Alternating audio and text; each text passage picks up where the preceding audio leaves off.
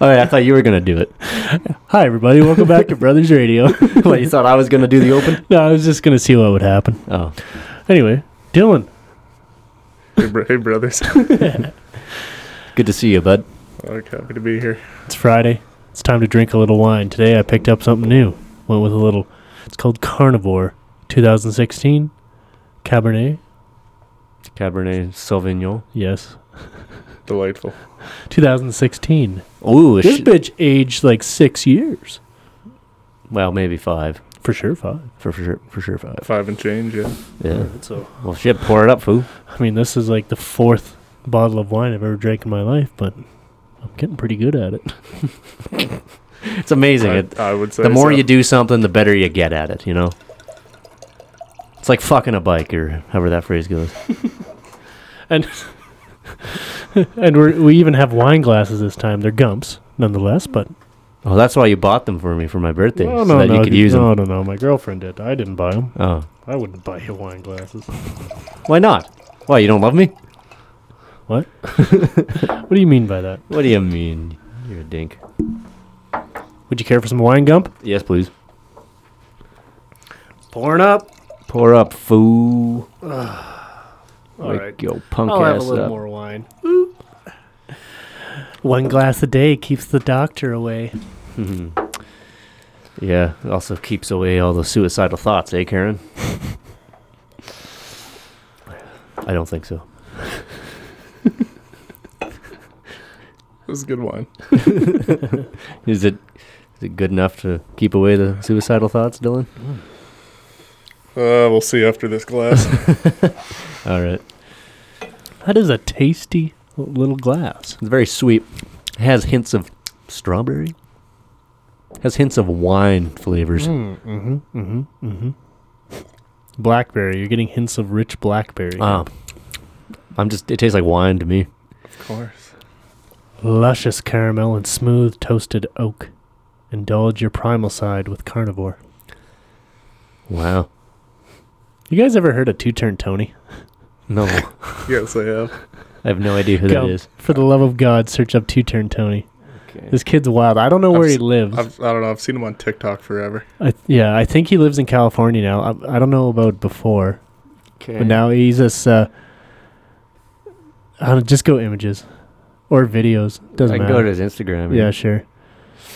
Retired TikToker. Retired. He's currently like one of the biggest TikTokers. Says there, retired TikToker, 14 million plus. Oh, what? Well, he ain't retired. He's still making shit. Okay, this I'm not looking at this fucking shit, man. No, well, that's because you clicked on his Instagram, Gump. Don't click on his Instagram. It's just him being a model. But he it's has. a man posting feed pics. This is fucked. no, I thought that would be your shit. I hate you. Why am I looking at this? All I'm saying is he literally just posts videos on TikTok, gets drunk as fuck with his grandma, gives cigars to his grandpa, hmm and just parties. And he's made millions. That's not all he does. You know, in order to be Oh, oh. that big, What else does he do? Gump? uh, he's figured out how to market that. That's the part that's made him millions. Figuring out how to market that shit. No, I think TikTok marketed. No, no, you, you it, it takes a lot. It takes a lot more than just putting shit out into the internet to actually make it work. I mean, look at this show. We've been doing this for a while, and it's we're not. Uh, I mean, it's, it's going it's going pretty good, but like you gotta. You know, Well, to be that big, he you ha- can't just be any fucking retard. Like you actually have to understand video production to a T. You have to understand, um, uh, what do they call that? Search engine optimization. You have to understand a lot of stuff. Well, and he has his whole family involved. With, So like, it's not the- even just a, it's not even an individual enterprise. No, it's, it's his whole family. It's his whole family. So th- th- there Mom you go. and more- dad, brother, sister. so it's yeah, both his m- More grandparents. brain power. You know, marketing. It's the marketing. That's how he's made his millions. It's not the fact that he's a drunk idiot on. Yeah, but that makes up for at least half of it. That's just the content. It's the marketing of the content. That's the part that makes money. Yeah, but without the content. You can, but you can have any sort of content. It's how you market it that makes you your money. Yeah, I agree with you. Yeah. But it, that's half of it. Marketing's half, content's the other half. If it's n- like you said, it's not good content. It's just a guy getting drunk, giving cigars to his grandpa. Pretty much, yeah. Like that's not that exciting. and and uh, spitting Corona into a girl that never takes off a ski mask spits corona into her mouth. hmm Oh, oh, well, that changes everything. I didn't know about that. There's a lot going on. yeah, like there's a lot going on. Oh, I, boys, I'm sorry, I didn't and he's realize. addicted to boner pills, I'm pretty sure. Are we all? it's not an addiction. It's a it's a necessary. Uh, it's necessary for Like I'm survival. not a I'm not addicted to them in like the literal sense, but I believe I would die without them. It's necessary for survival. yeah, I'm just saying. Party's hard. yeah, good for him. Yeah, I'm not looking at this guy anymore. This is fucked. It's disgusting. All right, can you please search up uh, who the who the lingerie clerk was in um, uh, Christmas Vacation? Did you ever watch National Lampoon's Christmas Vacation, Dylan? Uh, I have seen it. All right, so there was I think that movie came out in like '87 or something. Yeah. Uh, Nicolette Scorsese. Yes. Please, Okay. for the love of God, images. Is she somehow related to Martin? Please God, please God, tell me she's like a cousin of Martin Scorsese. that would be hilarious. Is she a rocket or what? oh yeah, dude, dude. bruh. Bruh. That one.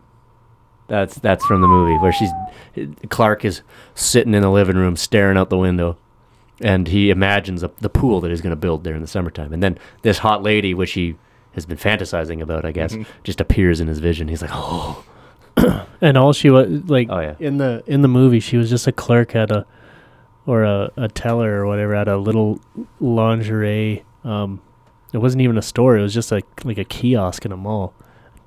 You know, and she was just like m- wearing this real short skirt and then talking about the different lines of panties and all this. It was great. oh yeah, It formed me as a young man. hot as hell.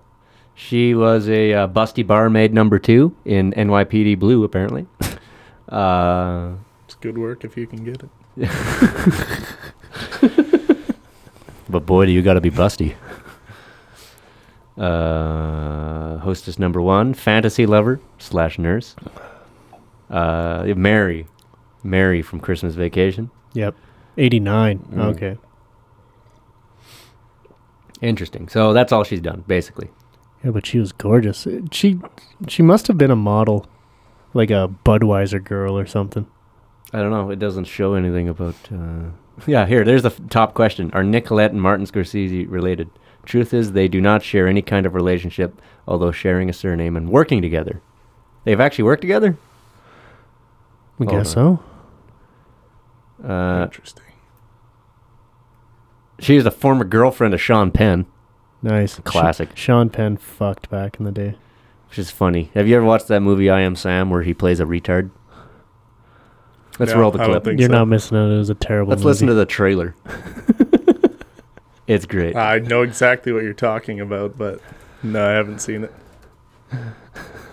You got it. Okay, folks, we're going to listen to this.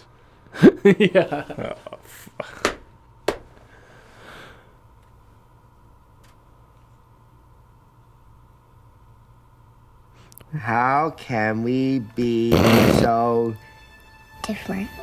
Your teacher gave you a, a really hard book this time. What's wrong with your father? Why is he acting like a retard? He is. You're not like other daddies. I'm sorry. I'm lucky. Nobody else's daddy ever comes to the park. No one doubts that you love your daughter, These shoes light up. but your intellectual capacity You know, the, oh, is oh, hold on, around hold on, that hold of on. a Pa- si- pause. They have an actual retard starring in this movie. Like a guy with Down Easy syndrome. Go easy. All right. No, okay. no, think about that. so they have an, a a guy with an actual condition, uh, an actual full blown retard, who's a, an actor who's doing really well for himself. And then there's Sean Penn pretending to be a retard right next to him. Like, that's got to be the most offensive shit to that guy. Oh yeah. Oh yeah. Seven-year-old. Do we get a balloon with these? All of us? Or just her? Our concern is what happens when Lucy turns eight. I find it is not in the best interest of the child to remain in the home, and I order her detained. Why isn't Lucy going home with me? It's time that you get your own lawyer. This is one of the best ads I've seen in the other place. They actually made this movie.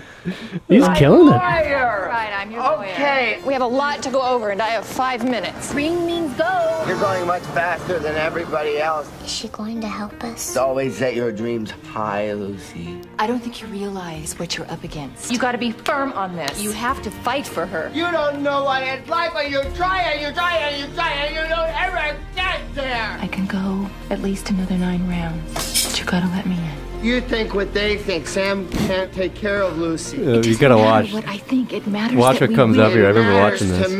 me, Isn't it true that you know you need much more than your daddy can give you? All you need is love. What makes you think you can raise a seven year old, Every parent has those moments. a 10 year old, Moments where the task is so unbelievably challenging a 13 year old? that you feel retarded. We all have those moments where you where you feel retarded. Six years. It happens. Than you. I wouldn't Watch want this. any daddy but you.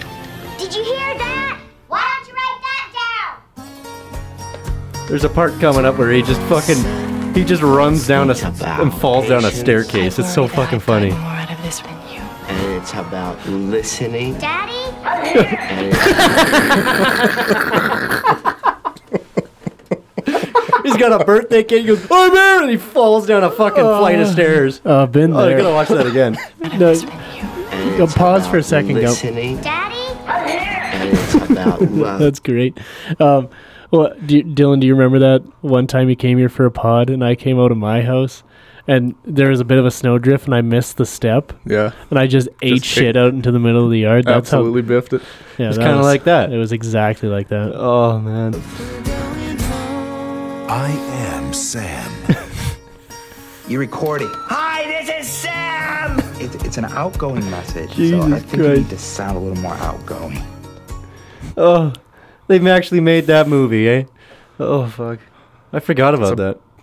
It's a bit problematic. It's a it's a bit of a problematic film, but I don't. I don't What- think they could remake what year that movie. did this come out? 2001.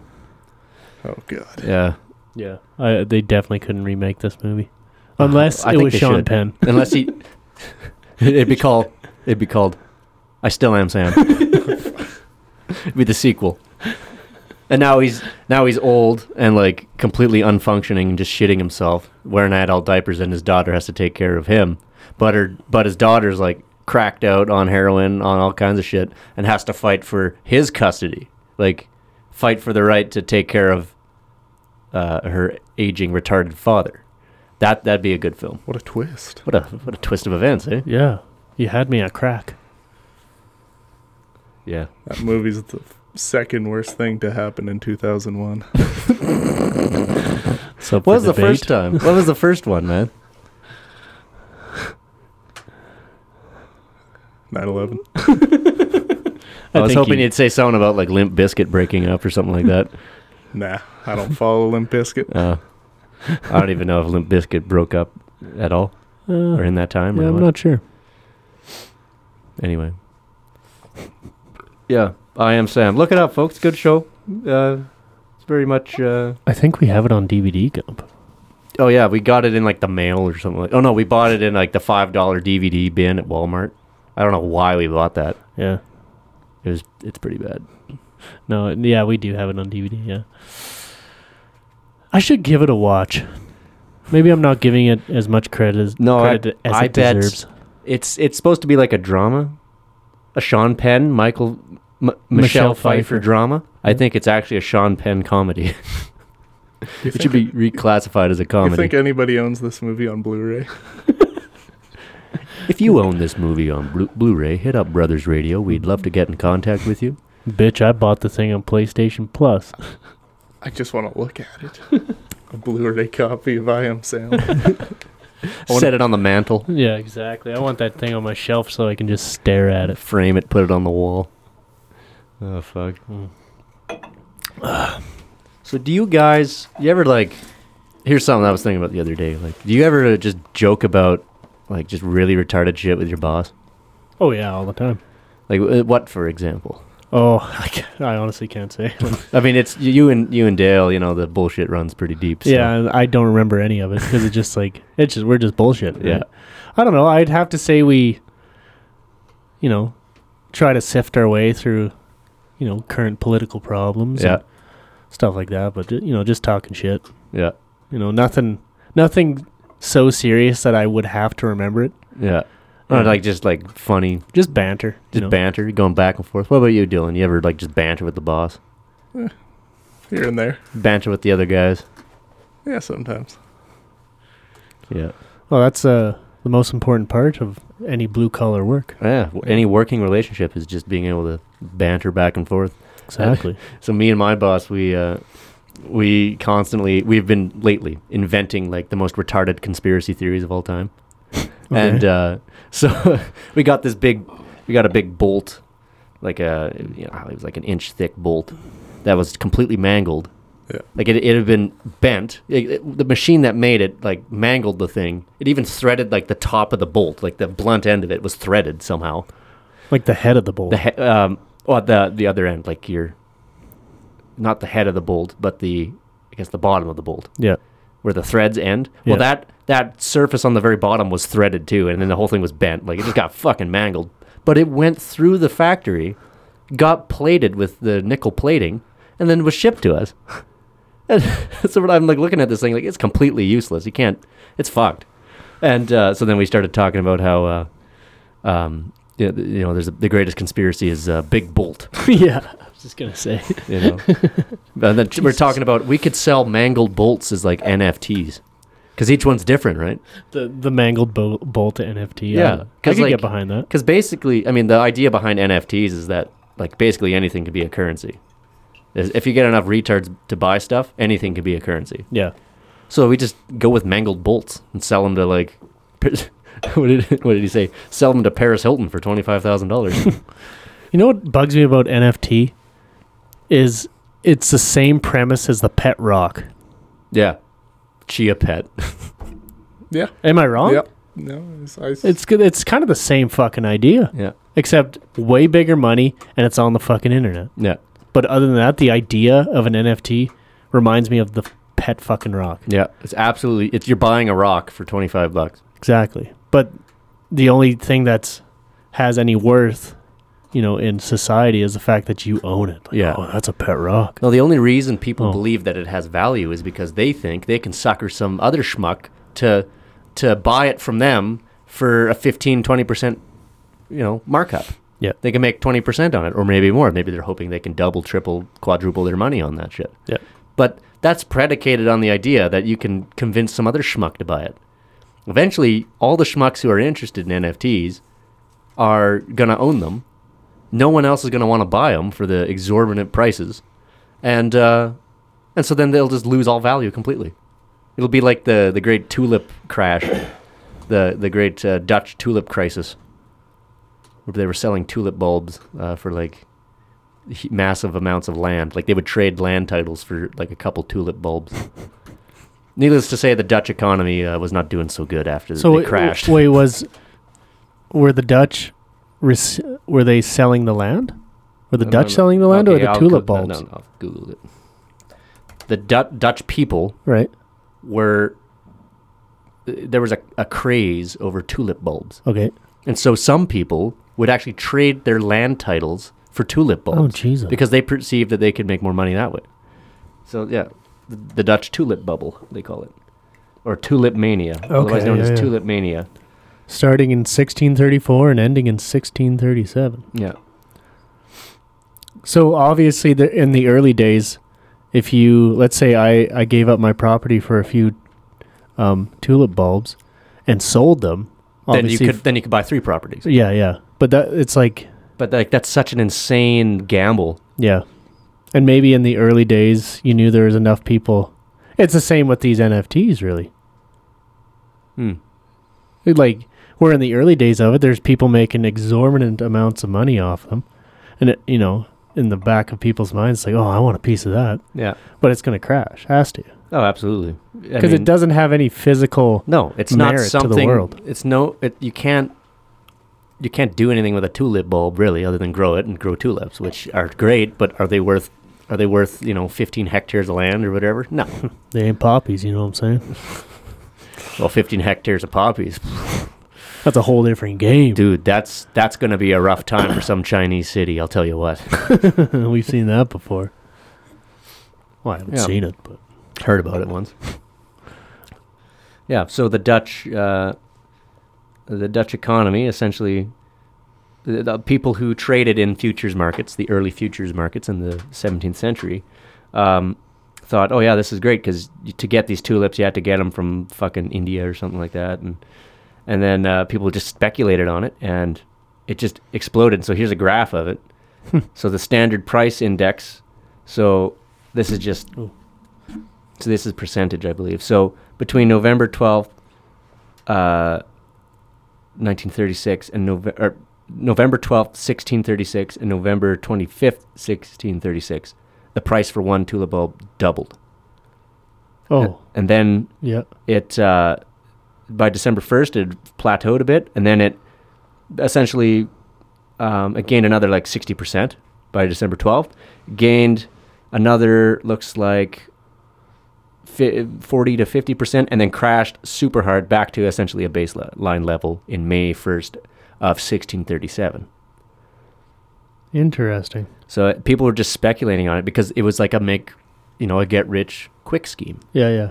People thought, oh yeah, I'll just speculate on this, and some schmuck will hold the Oh. bag, you know. Well, someone held the bag, and there was the, the Dutch economy was not so good who after was that. in who was in control of the um, of these tulips off the bat?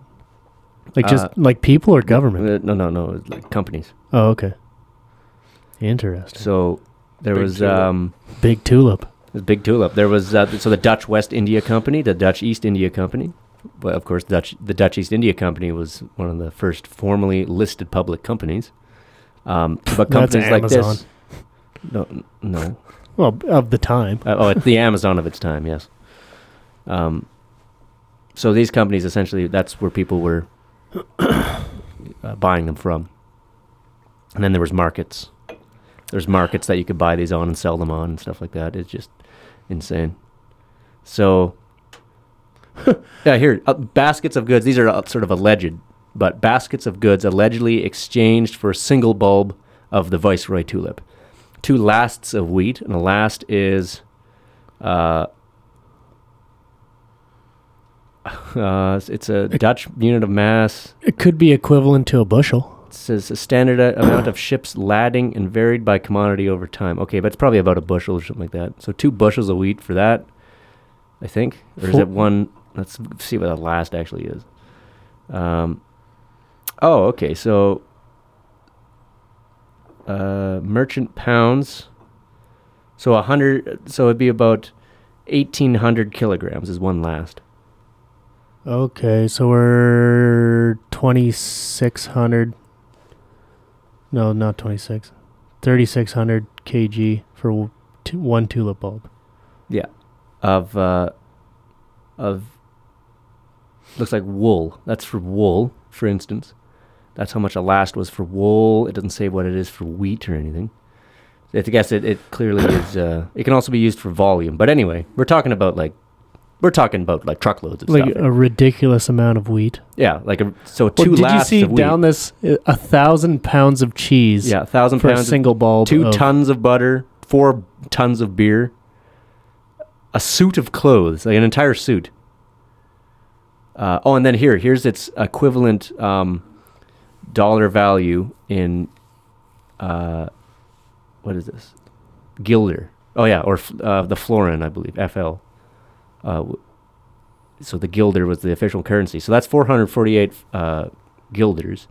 Um, a silver drinking cup would have been 60 uh, guilders. A complete bed apparently was traded for one tulip bulb. But a, a, hun- a thousand pounds of cheese for one tulip bulb. Yeah, I like that. That's funny. That's the most Dutch thing I've ever seen in my life.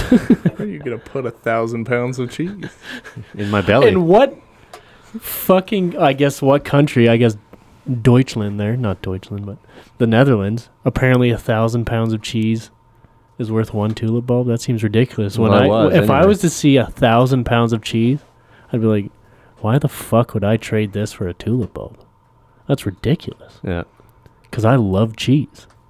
And it's obvious when you see a thousand pounds of cheese, that's obviously a hefty amount of cheese. Yeah. Entirely too much cheese. It's a ridiculous amount of cheese, and I'm just by sheer size, I wouldn't trade a thousand pounds of cheese for a tulip bulb. I mean, in my mind, that just seems ridiculous. But what if you could trade that tulip bulb for two thousand pounds of cheese?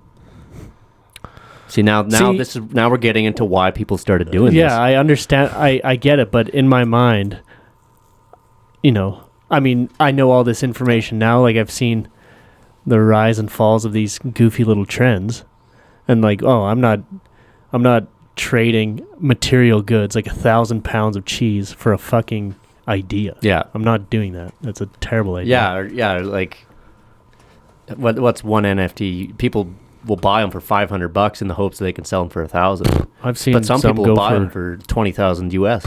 I've seen them go for like four hundred seventy thousand. Oh yeah. Fucking That's retarded. Stupid. Yeah. Search, search up the most expensive NFT right now. I screenshot every NFT I see. Dylan, you are a saint. God bless you. That's great. What's the most expensive NFT? The Merge. Created by the renowned artist who goes by the pseudonym Pack. The Merge was sold on the NFT marketplace Nifty Gateway between the 2nd and 4th of December 2021. It fetched a record sum of 91.8 million US dollars. The most expensive NFT ever sold that is an artwork. Instead of a single owner, the merge is held by 28 oh okay so this thing is it's actually a, si- it's an one image that has like a million little portraits in it Well, I think it And- has 28,983 collectors. yeah so, is that, many people own a share of this nft essentially they own one piece of it so collectively this nft is worth 91.8 million Keep those numbers up there for a second. Go, okay go up. Oh, no. Stay where you're at. 91.8. yeah i don't i don't understand it really to own something that isn't even material something that i can then i can just i could download that whole thing and then just start putting them all over town i'm like what are they going to do Yeah, well, so- you don't own the original. There is no original. It's a fucking. d- It's a digital artwork. No one owns that. It's digital. well It's uh, it's right here on Google. It's right here. We're looking at it right now, and we didn't have to pay no fucking ninety-one million dollars for it. yeah, but it's the. It's like everything, though. It's the, it's the cloud. Like, to say you own an NFT, Yeah, it gives yeah, that's you 'cause it people gives you are- a social That's status. because people are Um, dumb. We don't technically own it Yeah. until you screenshot it. And screenshot. How do I do that on Windows? Function. No, I better not like accidentally brick my computer here for a second. I am bricked up. How to screenshot? Go. It's not. It's not that important, Go. but I, it's, I'm doing it to make a point. I could. I could take a picture of it with my phone if that makes you feel better. He's doing it for the meme of Print screen. Control print screen. Beeple. Oh, I know that. I've heard of that Beeple guy. That's before. because the Beeple guy was on Joe Rogan, I think. Oh, okay. Control print screen. Did I do it? Gump, don't go into photos for the love of God. If I see your foot collection, I'm gonna be pissed. I hate you. I don't have a foot collection. It's a gallery. It is not a collection. It is an art gallery for all to view. go, Graham Esau becomes the first foot NFT owner. Dude, I'm gonna. y- You're laughing now, but when I'm worth 100 million dollars, it's over for you bitches. it's over for you motherfuckers. Just curating and selling feet pics. Ugh, that's There beau- probably is some Actually, retard. Holy fuck! Did we just actually come across a fantastic business idea? Dude, someone in, in New York thought of that five years ago, probably. Some dude in New York literally duct taped a banana to the wall, and someone bought it for like a couple million bucks. Remember hearing that Yeah, story? Uh, yeah, but I've seen it. But the guy who bought it for two million dollars can confidently say he's the monkey in control of the bananas, and I understand it. That's true. That makes sense. If if I Well, no, spent, but that's- like I I spent two million dollars to buy this banana on the wall, and if I if I were to see that guy, I'd be like, "You're the monkey, man. You're the monkey in control of the ba- of the bananas. yeah, That's the guy." yeah. No, I mean, I think he got a bargain at two million. I don't know if he is the monkey in control of bananas. He just owns that banana, which went bad probably a week afterwards. Perhaps. But that's not what the Eat art. the banana. He.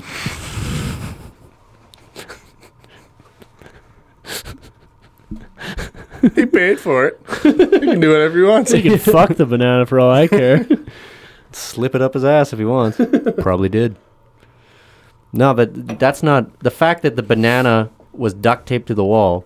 That's not the piece of art. The the art is the fact that it's sold for that much.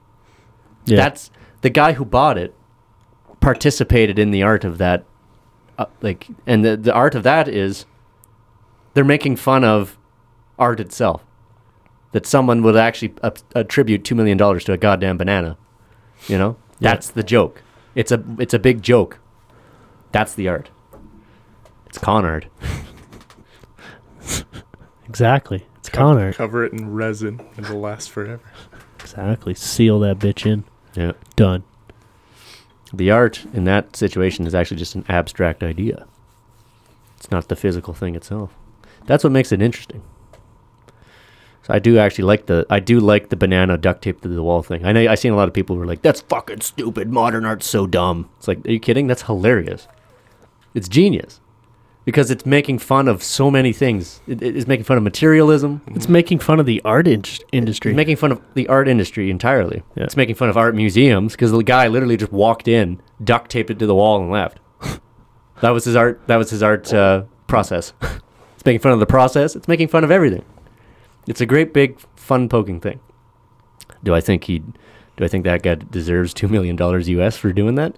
Eh, That's a little high in my opinion, but hey, that's the free market, baby. but hey, that's. Yep. But then again, if it sold for anything less, it wouldn't be nearly as funny Yep. and wouldn't have nearly the same impact. Yep. No, that that two million two million dollars really makes it like have some weight. or I think it was that much. Oh, well, maybe I don't know. I might be putting that number high, but let's let's Google that. Still, for it to be a relatively common thing to know. Was it millions or? Yeah, here. This banana Italian artist duct taped a banana to the gallery wall in Miami as part of the Art Basel Festival, and it's one hundred and twenty thousand dollars, Okay. which is still uh, crazy. But and this guy did something similar and got one hundred twenty thousand dollars, and it it uh, he called it the unicorn of the art world, comparing it to Andy Warhol's soup cans. But it was just so abstract and diff- different. I do understand. Well, I don't want to understand it, but I do understand it. in a Yeah, way. like it's it's it's uh like n- at, up until that point, nobody has ever gone into an art gallery and duct taped a fucking banana to the wall. well, and then proceeded and to it's- eat it afterwards. Too. It's genius. apparently here it says uh uh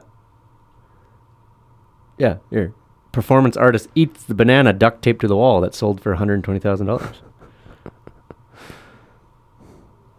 Beautiful. That's beautiful. Oh fuck, That guy's top monkey. that's the top monkey man. I love it.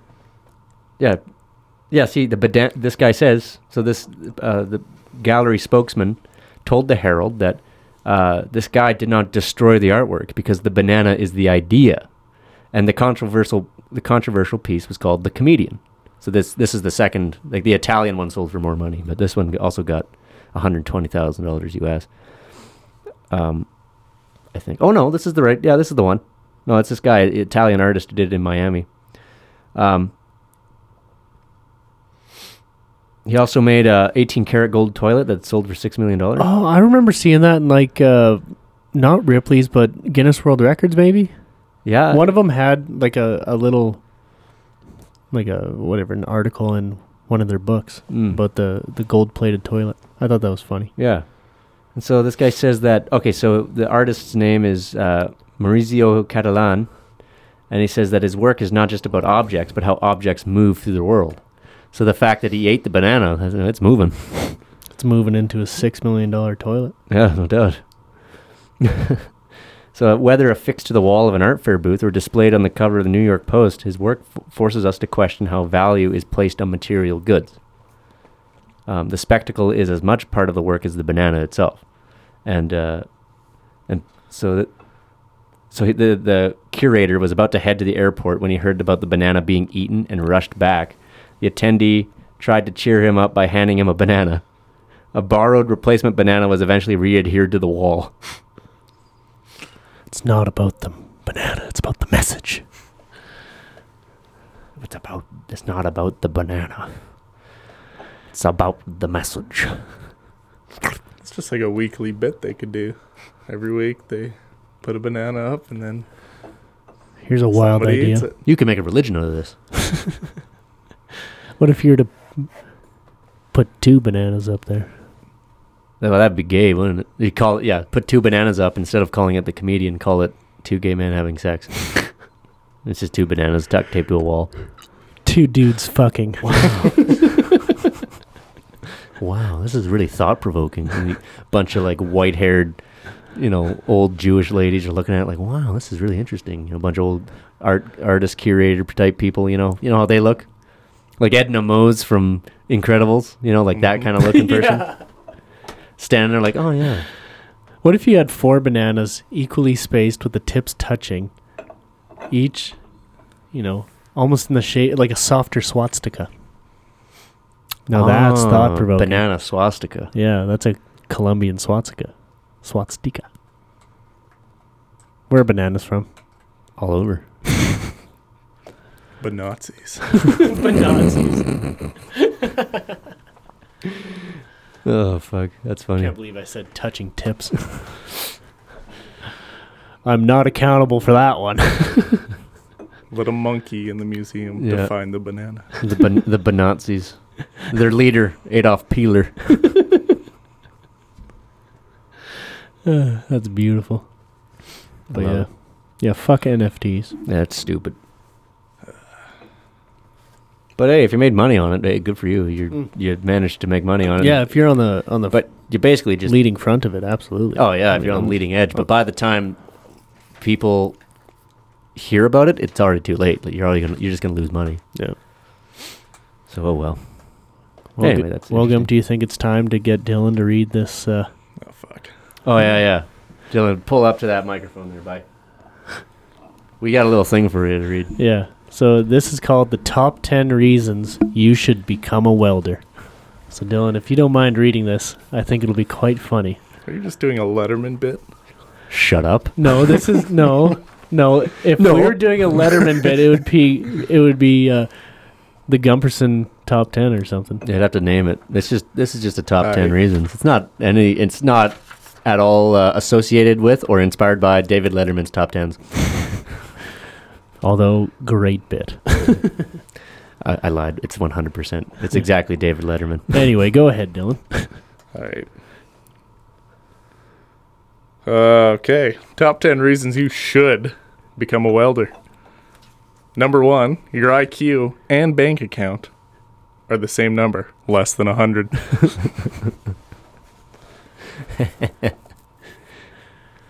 Number two, you love nose beers just just as much as regular beers, if not more. yeah. Number three, you may be questioning your sexuality. That is a good reason to become a welder. Number four, she took the fucking kids.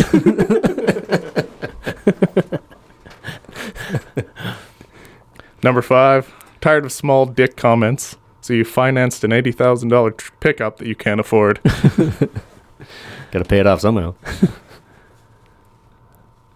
You got a cousin in Fox Creek, so shit, may as well. yeah, right. Much love to the Fox Creek crowd.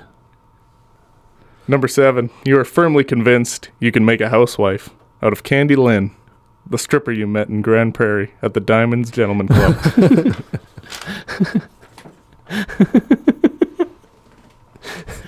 Quite proud of that one. Number eight, you have to justify all of your Carhartt by doing Carhartt shit. Mm. But that's the one that made you crack up. Number nine, vaccines are for fags.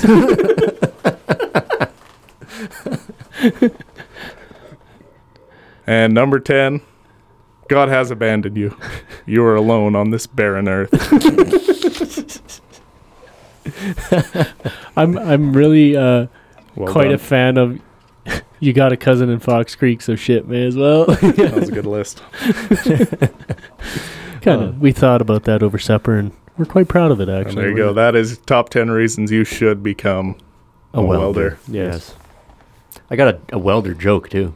I don't know if I've told this one. I've, you've heard this one before, but I don't think I've told it on the podcast before. So uh, this little kid is uh, he's hanging out. He's playing in the street, and he goes into an alley and uh, finds a welding mask on, on the on top of the dumpster. He's like, oh hell yeah! So he puts that shit on. He's like, oh man, yeah, I'm like Darth Vader, you know. He s- starts playing around with it, right? Luke, I am your father. Ugh. All that shit. Anyway, this van pulls up and says, hey kid, hop in. I'll, I got some candy for you. kid's like, oh, hell yeah. Fucking welding mask and free candy? Shit, this day is going better than I thought. Hops in the van, right? Boy, was he surprised. Uh, quick pause, Gump. Um, this is actually how Kelly Beliveau became a welder. this is how all welders become welders. so the kid's in the van. The old man, the creepy old guy driving it, goes, "Hey kid, uh, I, I got a great, I got a proposition for you. Why don't, uh, why don't you suck my cock?" Kid's like, "I I know, sir, I, I don't know about that." And he's like, "All right, well, how about, uh, how about I suck your dick?" Kid's like, "No, that's not. I'd, I'd rather not, you know." And and the old man's like, "How about I, f- I fuck you in your little ass?" And the kid's like, "Sir, you got it all wrong. I'm not a real welder. I just found this mask." I'm just playing around Uh, on the street, man. You, you look a lot like Norm McDonald. Yeah, that is a Norm Macdonald joke, by the way. I Is it? Yeah, I stole it from him. I'm a thief.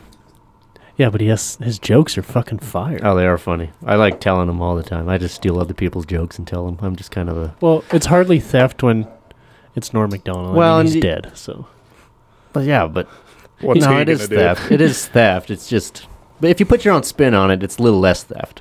So yeah. I know you're not really. Plus, I mean- I'm pretty sure that's not his joke either. Like he probably heard that somewhere too and thought that was funny. so he told it. expanded on it. Probably went on like a seven minute bender of like No, no, no. His joke. It's, creepy white men or some shit. No, it's about that long, but he probably heard that one somewhere else too. Yeah. What are you doing, man? I'm opening a wine bottle. Oh my God. Are we, What? getting, are we getting drunk tonight? Jesus. Well, you man. don't have to drink any gump. Well, yeah, but if you open it and you just you're the one who keeps filling up my cup. Quit doing that. No, I did once. Okay, fine. Jesus, chill out. Yeah. Oh, uh, yeah. There, so today th- I, there was some news.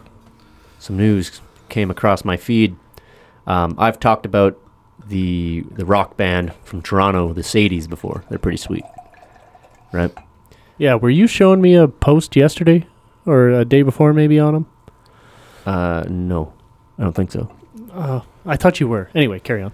Um, no, so this morning they posted on everything that uh, so their frontman and lead singer and uh, brother to there's like two brothers who are in that band. Yep. The frontman uh, Dallas Good, uh, he passed away actually here yesterday, I think. Oh, that's too bad. Yeah, it's great. He's 48. He's really not that old. What from? Uh, some sort of coronary thing. I think he had some kind of a heart attack slash stroke. Hmm. Um, it just fucking killed him. Rest easy. Yeah. No, so that sucks. I mean, I like really like their shit, and I think they were probably working on coming out with another album here in the, in the next year. They came out with a single, so I think they probably have a bunch of. What kind of? Uh, and they were on tour too. They were um, they were doing shows all across North America again. What kind of sound were they? Like, Well, I could, I, I'll pull, you know what? I'll just pull some of their shit up. yeah, I do. Yeah. Did they have like a? I don't know. Well, I've described it before as like surf rock mixed with punk mixed with country western. Like it's oh, so it's all over the place. it's neat. No, it's good. You'll like it. all right, all right. You uh, piqued my interest. Um, let's go to. So here's their latest song that came out. It's this. Uh, it's a song called "Message to Belial."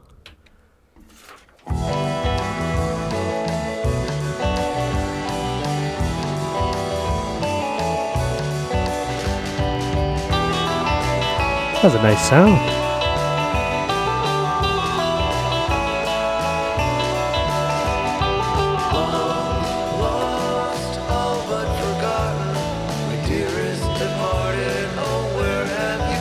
Kind of has that Santana vibe a little bit. Uh, not really. No, Well, I disagree. doesn't sound like Santana at all. Santana is like Latin music. No, but it has the vibe. No, it. uh,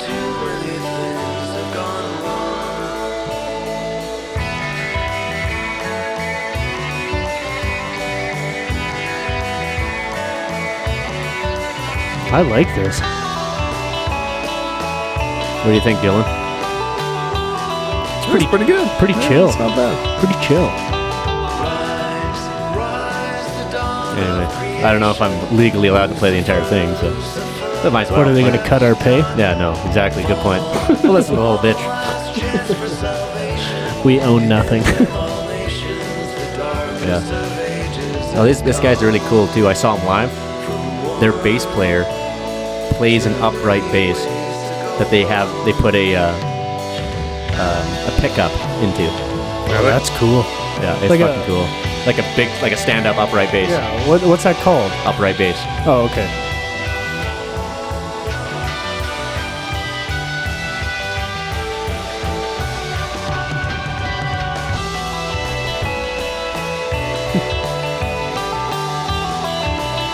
Nice.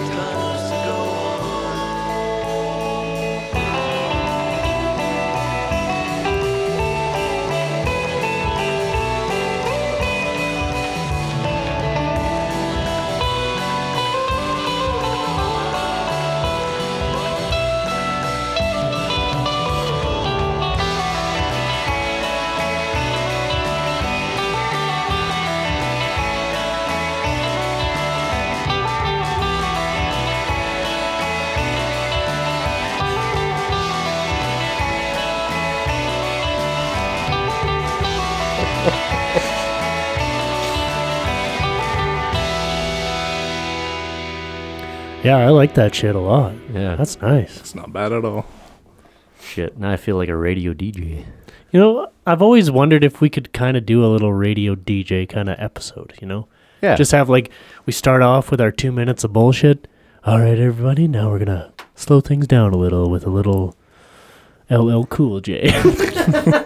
Slow things down with a little uh, sugar bleed. with a little respect from Aretha Franklin, the queen.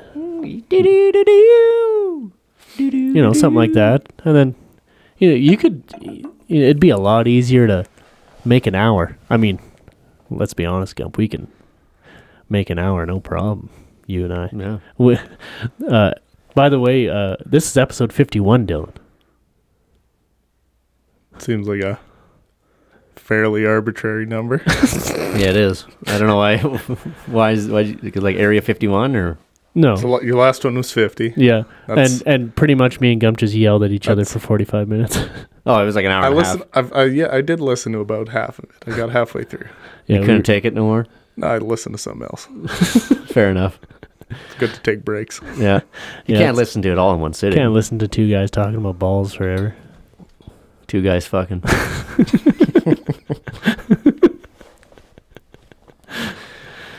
yeah, what's that? That's uh that's Adam Sandler. Yeah, yeah, that's Adam Sandler and uh, the guy on the street quiz. Right? Yeah. what's his name? Barry sex, Lakin. sex or weightlifting was the title of that track. Can you Guy actually? on can the you? street, like Billy on the street, Yeah, Billy l- Eichner. it's No. same thing, but uh, Adam Sandler just did a he did a cassette or a uh, a CD Oh, of no, just like okay, a yeah, bits, and I know his what you're bit talking was. Uh, uh, my name's Barry, Lake. Lincoln. Barry With the Lincoln. man on the Okay. street quiz, and I'm gonna. I'll tell you what. I'll, I'll tell you what I did here, folks. I went around the country and I recorded people having sex. I just stood outside the window and they would just wail away on each other, man. They would really go to town, and I would sit there with my tape recorder and record it. And then I'd go to the gym and record people working out. So now I'm going to play one of the two tapes, and people have to guess whether they're listening to people having sex or working out in a gym. Here's a gentleman. So I'll tell you what I did, man. Gump, you gotta fucking play it. Uh, I don't think we got. Why not? Well, I just don't think that's uh, appropriate. You just did like half of it. No, I'm just giving the idea. I'm not going to play the whole fucking seven minute Yeah, thing. but you- but it's hilarious when you hear people. Yeah, well, they can listen to it on their own, but like we shouldn't just rip fucking Adam Sandler his entire comedy comedic career and put it on our Alright, show. All right. All right, fair enough. Folks, feel free to uh, look that up at your own leisure. Yeah. It's hilarious. Guy on the s- guy on the street quiz, right? Yeah. No, it's not. It's called. What's the bit called Sex then? or weightlifting? That's what it's called? Yes. Okay. I said that before. Just making it clear, that's all. Okay. We're going to fight for another 45 fucking minutes. Hope you folks are ready. We're doing bare knuckle boxing. Yeah. We did actually talk about doing that. Just having an No, episode. no, no, where- that was going to be you and Eddie. Oh yeah, me and Ed were gonna No, box no. or something. You, you know how a fight between me and you would go. Yeah, I'd win. No, I'd kill you. No, you wouldn't. yes, I would. It would end in smooches. Well, hug and a kiss. Make love, not war. no, if, if it came down to bare knuckle gum and just like we actually had to fight, yeah, no, I'd, I'd kill you. No, but you're yeah, okay, you got more muscle than me, but you're a pussy. You can't handle pain. No, if I if I get to the point like where I actually want to punch you in the face, Oh yeah, but you can't handle pain. That's the point I'm trying to make. no, oh, I wouldn't have to deal with pain because I'd be currently smashing your face into the concrete. Yeah, but then I'd get up and then I'd do the same to you. And I you don't wouldn't be able know. to take I'm not sure if you would get up, It. I Gum. think I would. No, I'm. I would make sure that you wouldn't. Oh, why If it would you got kill to your the- own brother? Well, I wouldn't kill you. Oh, you just smashed my head into the concrete. Yeah, Why? because I can. Well, this isn't. That's not a good justification. Well, what more do I need? I'm just saying, if it ever came to that, Gump, why would it come to that? it won't. I'm just Good. saying. Then if why it you, ever- this? I'm, I'm fucking scared now. He's like, in a hypothetical situation where I could, I would kill you. this is an intense hypothetical. I'm Aubrey, just- what? Have you been thinking about this for a while? Oh, no, no, I'm thinking about it right now. Why? what did I do? Aubrey's seeing red. Is He's just anybody gonna else fucking kill hard right me. now? Whoop, popping a bone. all I'm saying, Gump, is don't sleep on me. That's all I'm saying. oh well. Why would I sleep on you? I have my own bed. That's Actually, you fucking do. gay. Sl- you sleep over me. Uh, I guess d- directly above you on the floor above. It's kind of gay when you think about it.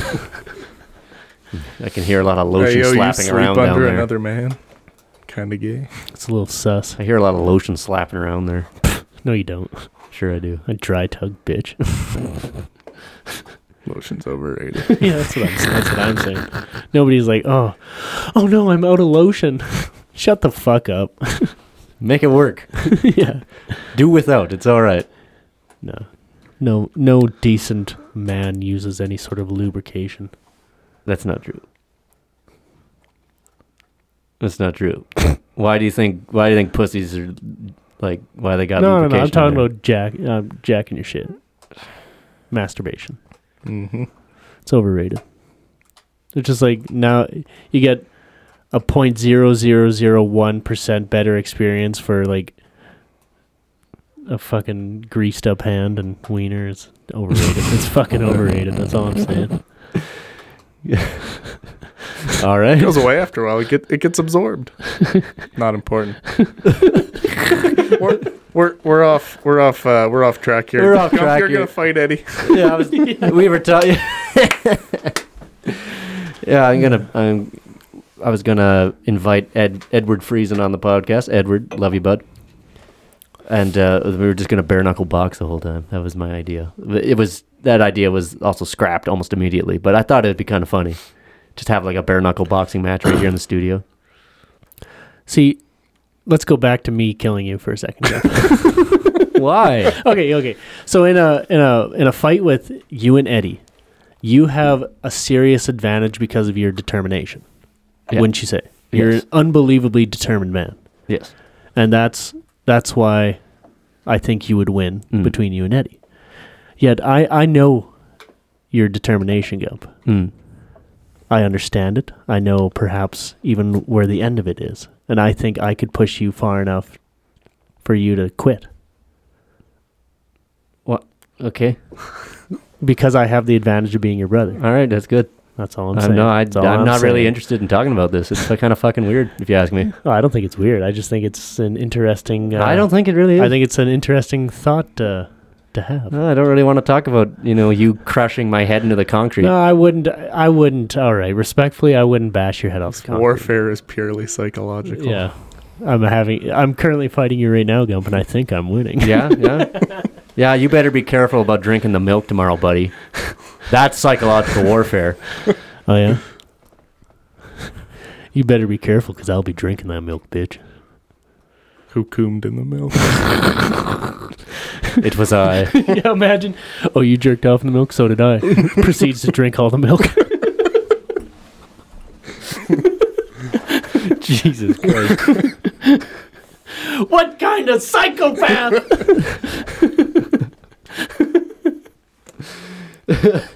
Oh fuck. That's gross. all right. I'm sorry, Gump. I love you. I Mm. would never fight you. I love you too. You go chill out. I am chill. I'm more chill than you. I don't think you are.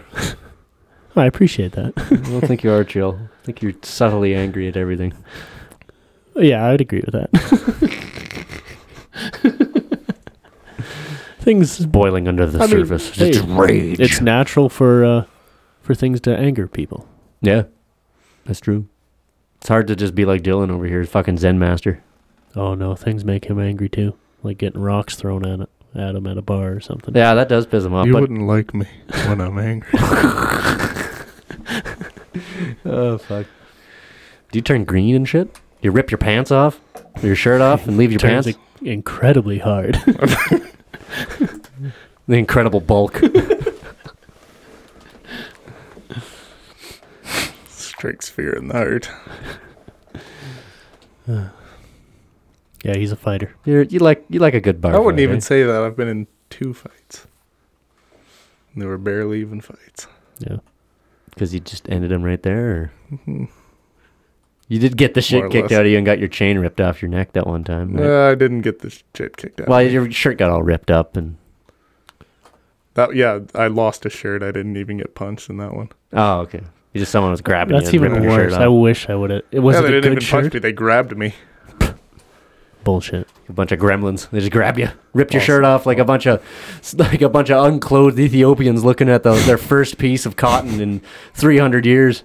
It was absurd.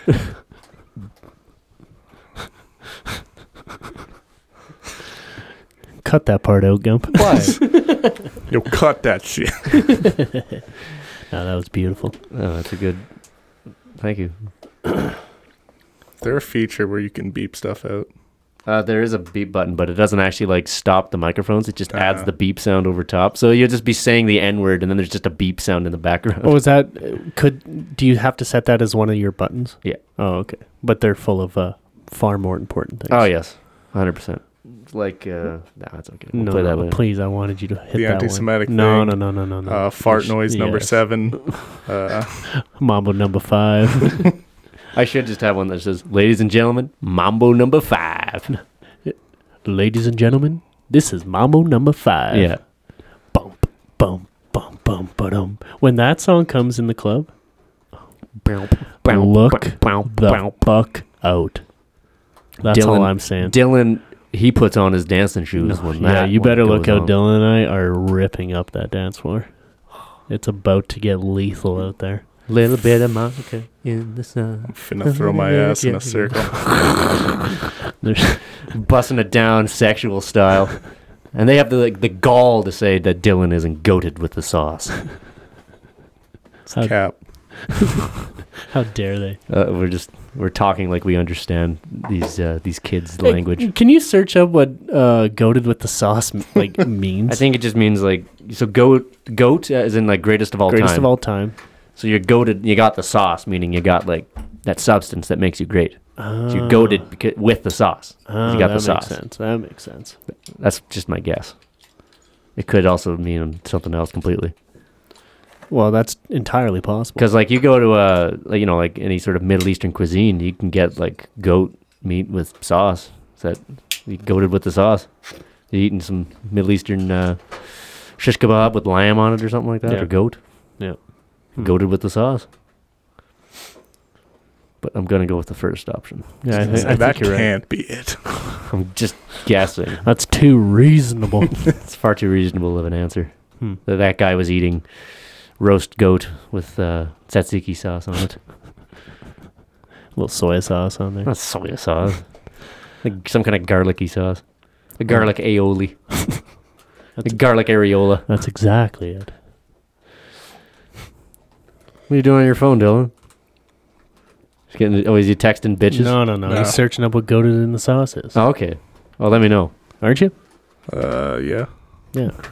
He's not one to just be. Texting bitches. You know, yeah, he ain't just a Tom Lowen on the show. Yeah, that's right, Tom. Texting you. Oh, I have to text my girlfriend. Got- Well, then get off my podcast. Got no bitches. Our podcast. My bad. Nary a hoe. You have nary a hoe? Not a hoe for miles? Nary a hoe. Damn. These wenches. Damn, you down bad, bro. Uh, when was the last time you had sex, bud? hardly think that's relevant. I'm just curious. oh, that bad, eh? Let's talk about it. Let's talk about it. Let's get it out there in the open. Let's get it out there on the internet. Ladies, Dylan is a single, sexy looking motherfucker. I'm Yeah. looking. All right. Goated with the sauce refers to the acronym GOAT, greatest of all time. And with the sauce implies completeness. To be goated with the sauce is to reach nirvana. Okay. What? Sounds like some- Example He's busting it down sexual style. He must be goaded with the sauce. and that's it. But if he's a white boy, a quirked up white boy busting it down sexual style, he may not necessarily be goaded with the sauce. I would, True. di- I would disagree, actually. But yeah, I mean, they look at you know, I think Tucker Carlson did a whole uh, a whole article on this. a whole, It's, Dylan, have you seen this video? Is it? Hang on a second, actually. have you seen? You you probably seen it, eh? I don't know. Pull it up, Gump. That's a, such a good video. it's a Tucker Carlson, Donald Trump uh, parody of them talking about some quirked up white boy. Yeah, that's the fucking one. Yeah. Could worked up. Yeah, pause that shit. We're going to crank it up here on the Let's televisions. say, for the sake of argument, Oh, here's Ben Shapiro. hypothetically, I'm a quirked up white boy. And if I was a quirked up white boy, then theoretically that would also mean that I'm busting it down, sexual style. Now, we understand now that I'm a quirked up white boy who's busting it down, sexual style. Does that in turn automatically mean that I'm now goaded with the sauce? It's true. They don't want you to know that, but it's true. Hold on, where is that shit? Quirked up white boy. Ben Shapiro does it again. Yeah, Tucker Carlson. Come on, where is this shit? Uncle Benny. Why can't I find that one? Because you got to search up Tucker Carlson. I think I'm. I, don't uh, don't quote me, but It's on Instagram anyway. They might be taking it. down. Why white supremacists love Tucker Carlson? That's not what I want. You fuckers. well, I would understand why. Yeah, because he's white. No, no, no, no, no. That's that's not why I'm saying you fuckers. I'm saying it because I can't find the video. Yeah, Because you instantly put Tucker Car- Tucker Carlson in here, and uh, it was on YouTube. Like literally. Here we go, here we go. yes, Yes, yes, yes. A white boy who busts it down sexual style is not necessarily considered goaded with the sauce. That's what I've been saying, Tucker. It's crazy to me that they don't think he's goaded with the sauce. You can see him out in the yard right there, actually. He's busting it down sexual style, and they want to say he's not goaded with the sauce. It's really despicable. really despicable. Uh, that's great. Oh fuck. Oh yeah. Uh, you want to say he's not busting it down sexual style? It's despicable. it is. despicable. How could they? Yeah. Anyway, how do we set up this fight between you and Eddie? We invite Eddie over. Do we call him right now? No. Damn. Eddie Bud, where you at? We're here for a fight. Come over, you're fighting. Yeah. Bring your gloves, bud. Dick swinging. Get Big ready. Dick's back in town. yeah. Something that I was reading that's pretty interesting is the relationship between food prices, overall food food prices, and the proclivity of a riot or protest to happen. Um, so, for instance, you know, I guess the classic example would be the French Revolution.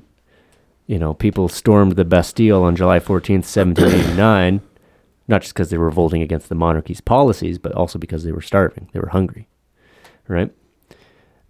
Um, so this guy, his name is uh, Yanir Bar Yam of the New England Complex Systems Institute in Cambridge, Massachusetts. Massachusetts has uh, essentially created a model that can predict the probability of a riot or protest, some sort of revolution happening, based on how expensive food is. So as food prices rise, the probability of a of a let's just say even a protest is, is much higher. Yeah, absolutely.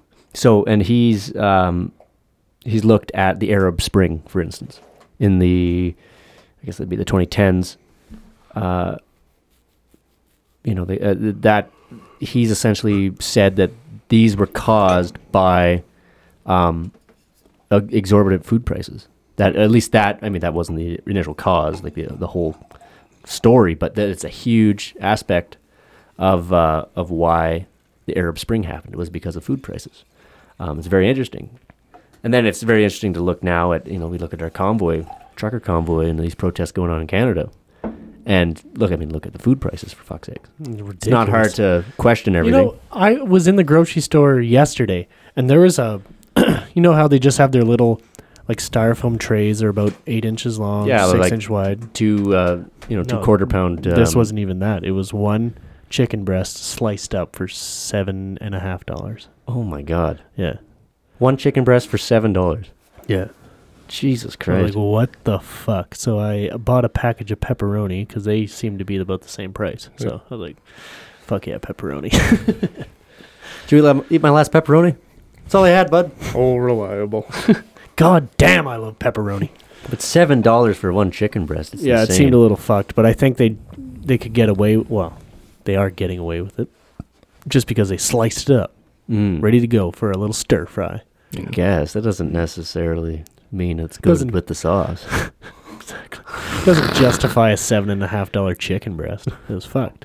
Yeah, that I is mean, fucked. here in the small towns, prices of food will always be a little bit higher. I understand that, and I like to support my local grocery stores, but a little ridiculous, Mm. in my opinion. A Mm-hmm. little bit. I mean, what can you do? They gotta.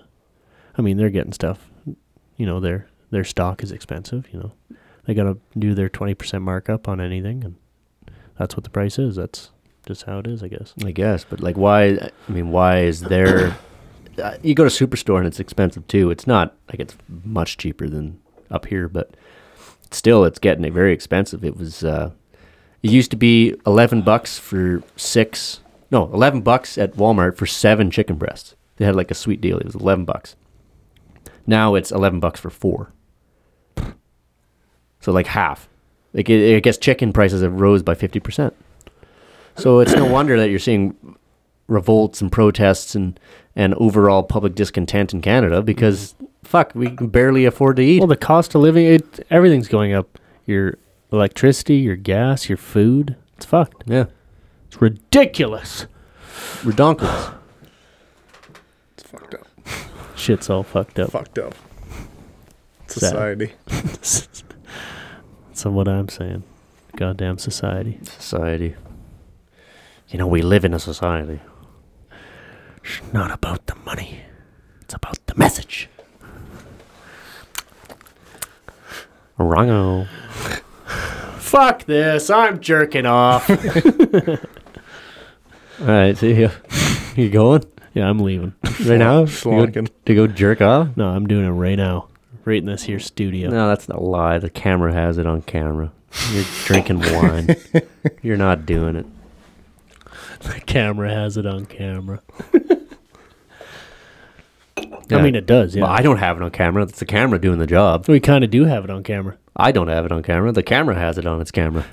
Okay, Gump, here's a thought provoking thought. Question Does the camera have it on camera or do you have it on camera? Because if it's on the camera, the video doesn't mean anything until you do something with it. Well, you know what they say. Does the Pope shit in his hat? Are you jerking it or not? When Dylan is still con- Dylan is still concerned. We need to know. Are you goaded with the sauce? This is this is great. This is good quality stuff here, folks. It's Friday. We're a little. We work today. It's loose. It's loose. We're relaxed. Loosey. We're just talking shit. Couple of dudes. Last episode was pretty intense from what I hear, so keep it loose. That's right. Relaxed. No Mm. fight. No yelling. Except for that bit earlier when Aubrey wanted to kill Gum. I didn't want to kill him. I just. I'm just saying. He just said that in the hypothetical situation when he would want to kill me, that uh, No, see- that he would be Hey, able to look- do it and go through with it. Look, we're talking about it again. No, no. Let's let's take a step back here, gentlemen. I do not want to kill Gump. I'm just saying, in hypothetical form, if it came to the point where I had to fight Gump, I would win in a fight. That's all I'm saying. And Gump thinks that he would win. Well, yeah. What I'm gonna like, just take it? No, come No, on. no, no. You'd fight back. yeah, exactly. And I'd win For I'd a fight to while. win. Shouldn't have brought it up. Oh, here we go again. This is all right. This is Dylan's fault. Let's All right, Dylan, we're fight. Okay, you Okay, know, fight here- between you and me and Dylan. Hi- not hypothetically, but in Like a- actuality, in two seconds from now, who's a- gonna win? Like a three way fight? Three, no, it's a two-way Yeah. fight. Us on a team Oh, against two you. on one. Yeah, two on one. Fuck. We're still probably gonna get the shit kicked out. Yeah, of us. like you would defend us for a bit, but once I get your balls in hand, I'm, it's over. It's over for you, Dylan. I'm gonna grab it's- his nose like like uh, two, Two the Three Stooges. Once I s- once I spin you around and start eating that ass, it's over. It always ends in smooches. it's all over with. oh god. No, I'm I'm gonna use my signature Three Stooges moves. I'm gonna poke you in the eyes and like grab your nose and shit. Yeah, it's over for you. Yuck, So it's- yuck, yuck. Two on one. It's tough. It's tough. It's just the way you like it. Who told you that? It's all around town, Dylan. What do you mean by that? what do you mean by that? Dylan, it's everywhere. Everyone knows. Uh, What's that? What's that rapper's name that said that? He's a friend of Jack Harlow's. Oh, That bo- he's- I don't know if he's a rapper. Is he a rapper? uh, he might be I think it's uh, Drewski. Drewski, Drewski. something like Drake. That. No, Drake. no, no, no, no, no. Jack Champagne Poppy. Harlow and Why does Toronto just churn out, yeah, Drewski. you know, you're li- right. light-skinned dudes who who just uh, can't raise their children? What's that about, huh? Toronto is just the hub for that. is it? It just seems like I don't know. It seems like every rapper who comes out of Toronto is just like an actual deadbeat. I Yeah, I think you're right. think it's just because it's kind of a deadbeat town. I don't know. Yeah, I don't know. It has. That's a strange town. It's weird. Like Been the, there. the cult. You've been there. Have you have Oh, you yeah. been to Toronto? Oh yeah, I've Yeah, been in did the you, airport. Did you go there with your music class or some shit? bet. yeah, Dude, you were in a band. No, no, no, no, no. nah, What did you play? Clarinet. You smoke the pole. You play flute. The f- No. flute, skin flute. Can't say for played sure. the trumpet. Damn. Fucking dilly trumpet. That's badass, Yes. You play the trumpet, eh? Yeah, You still play trumpet? uh, not for a while. You want to play? You want to start a jazz band? What do you play? Drums, Oh, you guitar, bass. I could play a little bass, probably. I just need to get one. the drum guy in a jazz band gets all the pussy. It's true. No, that's not true. The trumpet guy gets a lot of pussy. nah, I haven't played in a while. bro. Yeah. I'll pick her up. There ain't never been a trumpet guy built like you though, Dylan. They're all built like Gump usually. That's a problem. See, you're built like a drummer. What the fuck is this? All this hatred being don't have- directed? Oh, built That's like not me. What's hate. that supposed to mean? Skinny white boy. I'm not skinny. well, Dylan's thicker than you. Yeah, that's because he's also taller than me. Yeah. He's thick. proportional. I'm proportional. I'm not fucking skinny. You're an asshole. I'm sorry, Gump. Yeah, band trip to Toronto. Yeah. So, so how did that go? It was good. What's that city Um, like? What would you describe the character of that city like? Gump, this was like probably nine or ten years ago. Yeah, but he's he's a grown boy. He'll, he can figure it out. Ah. I I don't know if I can speak for the character of the city. It was a culture shock Mm. for sure, Yeah. especially since like it was a school trip. So you're hanging out at a different high school Mm. for a lot of the Yeah, time. so you see that. Yeah, yeah, yeah. That would be a culture shock. Yeah. It's weird going to a different high school around here. Yeah, period. Yeah. So then going out there, Yeah, 3,000 kilometers away. Yeah, like even, you know, Linden kids going to Troshi or some shit. It's like, man, these kids are retarded. I remember thinking Like that it was clearly. Like it was a high school. It had uniforms, Uh, and we like we roll in there. Wearing It's like plaid Me, me and- in high school, with my jeans. Yeah, and my- Wranglers. and my fire Aeropostale t-shirt. Bro, did you have the Aeropostale t-shirt, t-shirt with like the raised lettering? I had that t- black. I have one Nah. of those. Oh, I had, a black I, one. had se- I don't think I had a black one. I had several colors. They were multicolored. Yep, yep. Very nice pastels. Yeah, I had a few of those t-shirts. yeah. Aeropostale was it back in the day. I remember seeing those. Sh- I I found my Aeropostale shirt here not too long ago, and I was like, "Why did I wear this?" it's a little cringe looking at it now. like, oh no.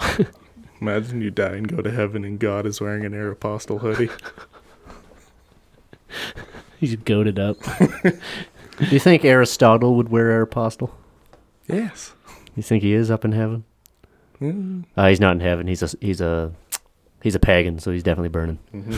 yeah, in between his orgies, he might wear an Aeropostale sweater. That's true. So you show up. You're wearing your your essentially a a country boy look, or at least a a more suburban type of look. Sure. Yeah. And so what did how'd that go? It was just weird. Like we didn't interact with like the other students a whole lot. Mm. It was mainly just the other band Ah, because it was an exchange. right. So we did. So their band came here, and you went there. Mm-hmm. Sweet. So it was kind of like a, yeah, like you just got together with other bands, or was it like a, a battle of the it was bands? a program. No, it's like More of a program, school program. yeah. And it wasn't like it was. You just link up and you play together. You're two become one. Mm. Just a real, Nice.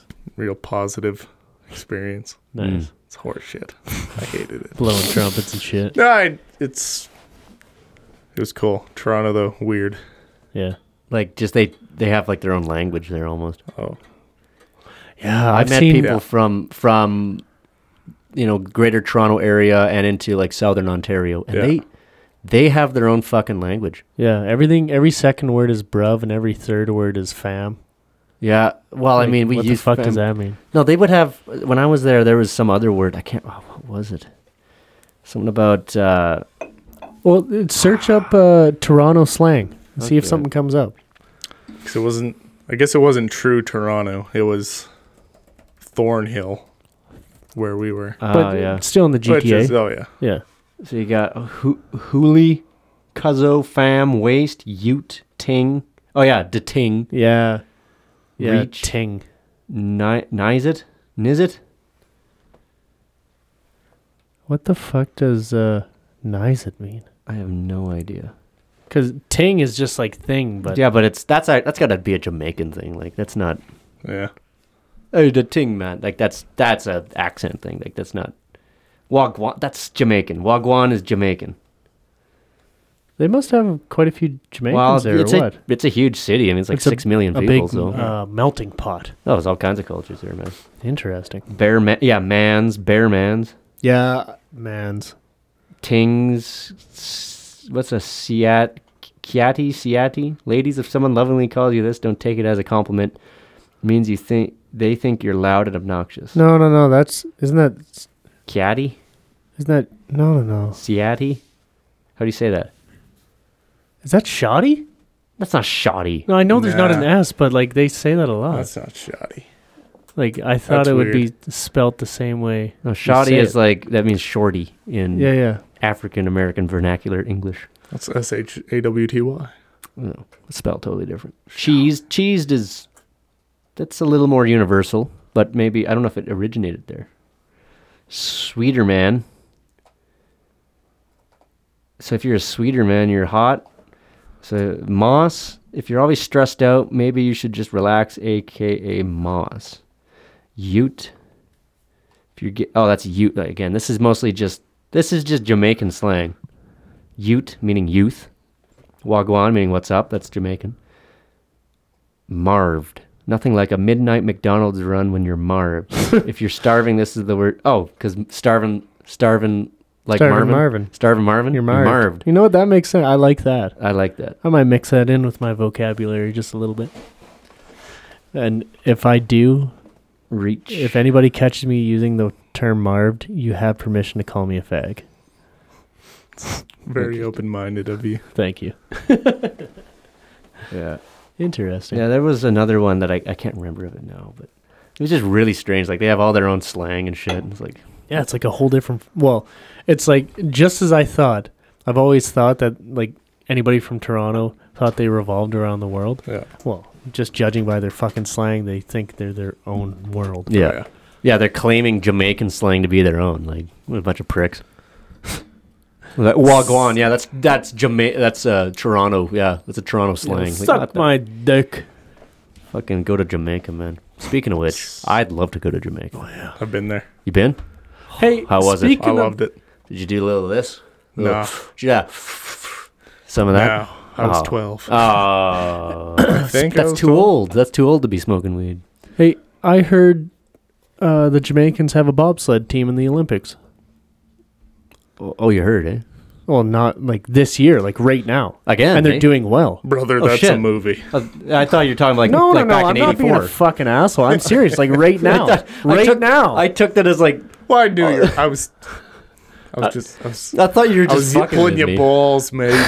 I get you now, but I was mostly being hard on Gump, like he was, like I'm feeding, z- feeding him feed me some, some line of bullshit shit. lie. No, 'Cause like I, right I've now. heard that too. That they do have one. And I heard they're doing fairly well. Like they were in like 2022.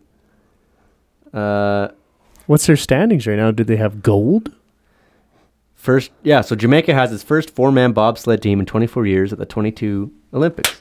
Reigning gold medalist in this Insane. event, f- uh, a guy named Franz or Ice Kaiser, depending on your preference, just defended his two-man bobsled title earlier this week. So how are they doing?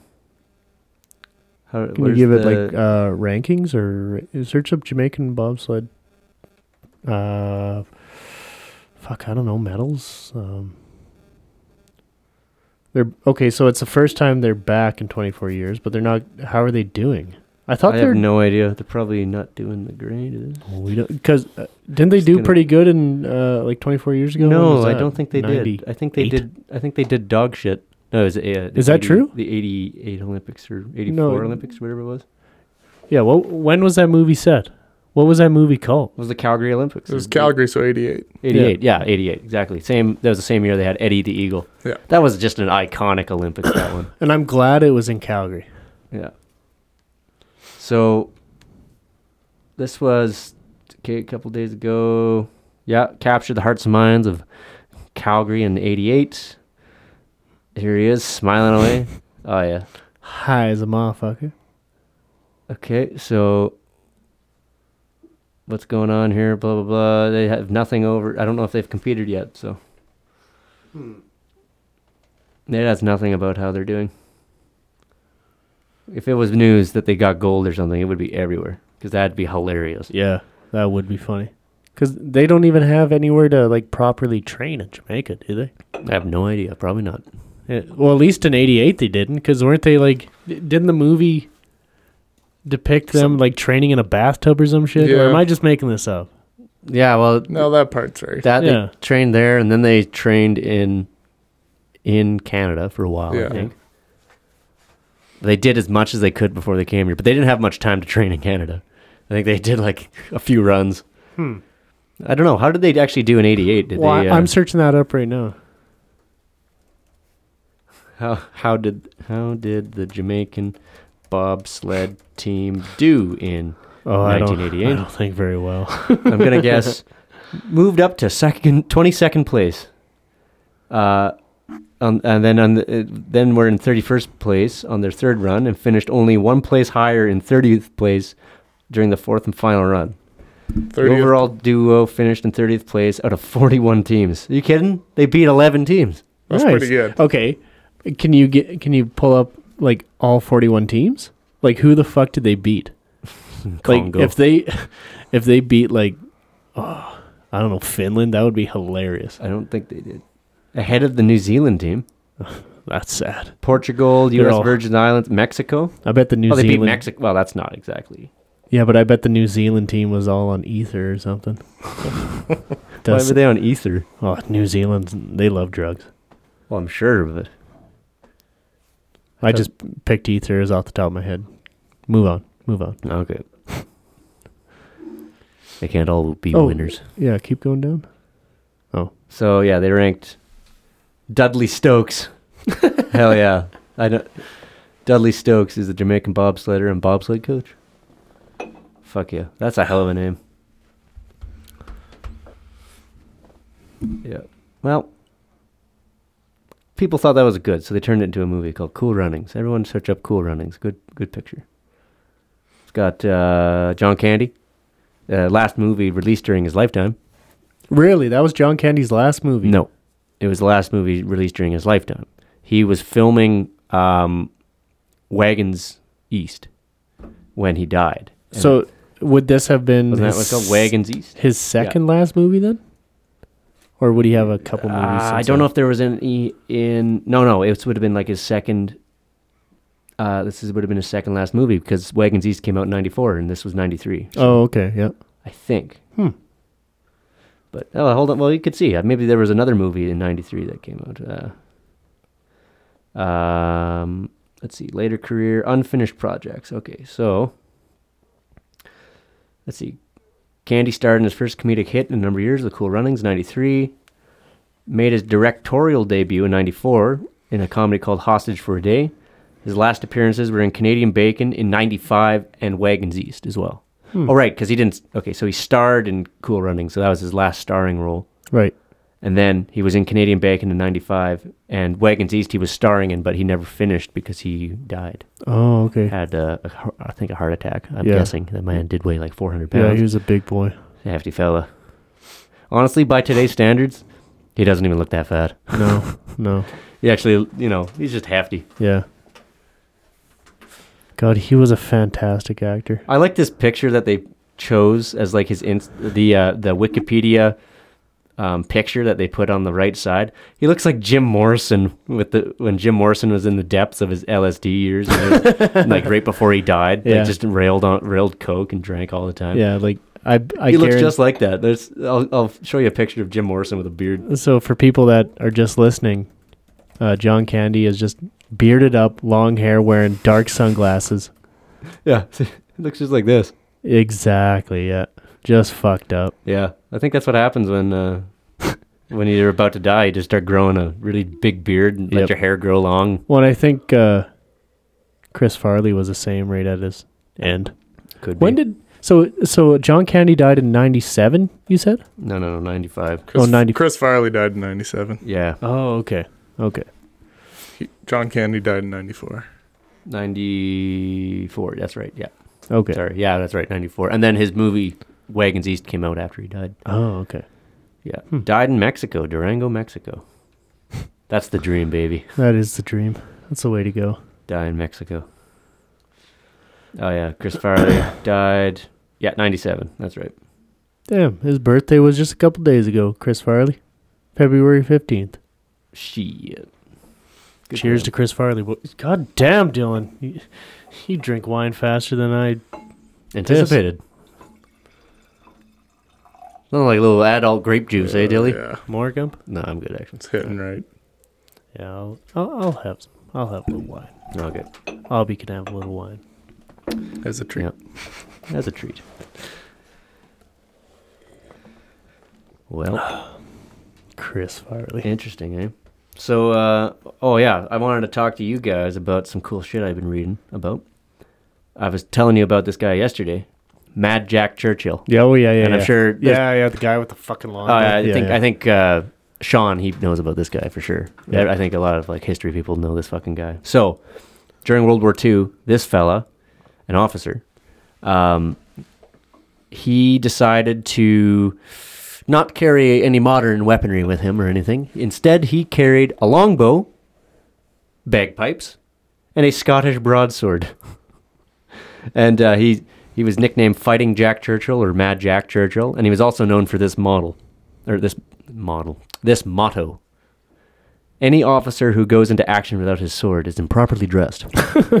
so when he charged the beaches of Normandy, he had his fucking sword. There's a picture of him here, like training guys. Um, with it. So there's a training exercise. Here he is with that his him? broadsword, charging. This is just a training exercise, but this is basically what he did every time he landed uh, with his commandos. Yeah, where uh, which beach did he land on? Well, he landed in a couple. He was like he was in the um, so he was in the commandos. He actually did many different landings. Okay. So in France, in uh, in uh, 1940, he was actually in the uh, the expeditionary force before they got routed out of Dunkirk. Um, so he was there, and uh, he signaled an attack using his broadsword. Um, and the the story is that he killed a guy with his longbow in action. However, he later said that his his bow had been crushed by a a, a truck later or earlier in that campaign. Mm. But I think I think he did kill somebody with a, a longbow eventually. yeah, what, they beat him to death with it, maybe. well, he had a, no, he had a sword for that. So then he he landed in Norway in 1941. So he was second in command of the number three commando unit in Operation Archery, a raid on the German garrison at uh, Vegs Vegsjøy. I don't know how to say that. Norway. Vegsjøy. Vegsjøy. Vegsjøy. Norway, on the 27th, 27th of December 1941. As the ramps fell on the first landing craft, he leapt forward from his position, playing March of the Cameronmen on his so bagpipes. he's playing his bagpipes. Yeah. Uh, Oh, for fuck's sake. Before throwing a grenade and charging into battle for his actions at Dunkirk and Va- and Vagskoy, Vag- Vagzoy, Churchill received the Military Cross and Bar for for uh, for that. So then he landed in Italy.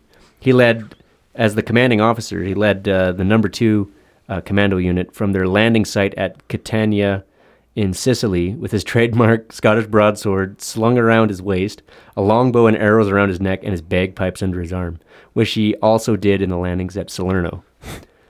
leading Fuck to yeah. leading Fuck to yeah. commando, Churchill was ordered to capture a German observation post outside the town of Molina, controlling a pass leading down to the Salerno beachhead. With the help of a corporal, he infiltrated the town and captured the post, taking 42 prisoners, including a mortar squad. Churchill led the men and prisoners back down the pass, with the wounded being carried on carts pushed by German soldiers, uh, by the prisoners. He commented that it was an image from the Napoleonic Wars. He received a Distinguished Service Order for leading this action at Salerno. Churchill later walked back to the town to retrieve his sword, which he had lost in hand to hand combat with the German regiment. On his way there, he encountered a disoriented American patrol mistakenly walking towards enemy lines. When the NCO in command of the patrol refused to turn around, Churchill told him that he was going his own way and that he wouldn't come back for a bloody third time. so then he was in Yugoslavia. Um, he led the commandos as part of the McLean mission in Yugoslavia to support uh, Tito and his partisans on the Adriatic island of Vis. He ordered to raid. He was ordered to raid the German-held island of Brac- Brach. He ordered a motley army of 1,500 partisans and 43 commandos, one troop from 40, and one troop from 40 commando for the raid. The landing was unopposed, uh, but on seeing the gun emplacements from which they later encountered German fire, the partisans decided to defer the attack until the following day. Churchill's bagpipes signaled the remaining commandos to battle, and after being strafed by an RAF Spitfire, Churchill decided to withdraw for the night and relaunch the attack the following morning. so that didn't go so good. Uh, I guess he got captured um, after uh, after that business in Yugoslavia. Uh, so he played. He was still playing his bagpipes. So a mortar shell killed or wounded everyone but Churchill, who was still playing his bagpipes. uh, oh, for as the fuck's Germans sakes! advanced.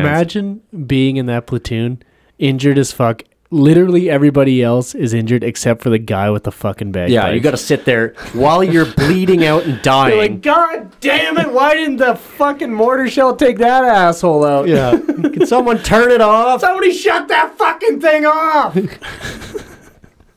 oh fuck. So Oh man. So he's knocked unconscious by grenades and captured, believing that he might be related to Winston Churchill. The German military intelligence had Churchill flown to Berlin for interrogation. Afterwards, he was transferred to a special compound for prominent POWs, including some actual or suspected relatives of Winston Churchill, within the grounds of the Sachsenhausen concentration camp. Hmm. Uh, in 44, three Royal Air Force officers, survivors of the Great Escape, and Major Johnny Dodge escaped Sachsenhausen using a tunnel dug by themselves in secret. Churchill and Royal Air Force officer Bertram James attempted to walk to the Baltic coast. They were captured near the German coastal city of Rostock, a few kilometers from the sea. Gump, when it said uh, survivors of the Great Escape. Yeah, like the- you know, the like the movie movie about with that. Clint Eastwood. No, it's not Clint Eastwood. No, no, no. It's Who am I um, think- okay, what movie am I thinking? it's of? uh, Steve The Great McQueen. Escape. Steve Steve McQueen. McQueen. Steve McQueen, my bad, my Um, bad. Some other guys in there.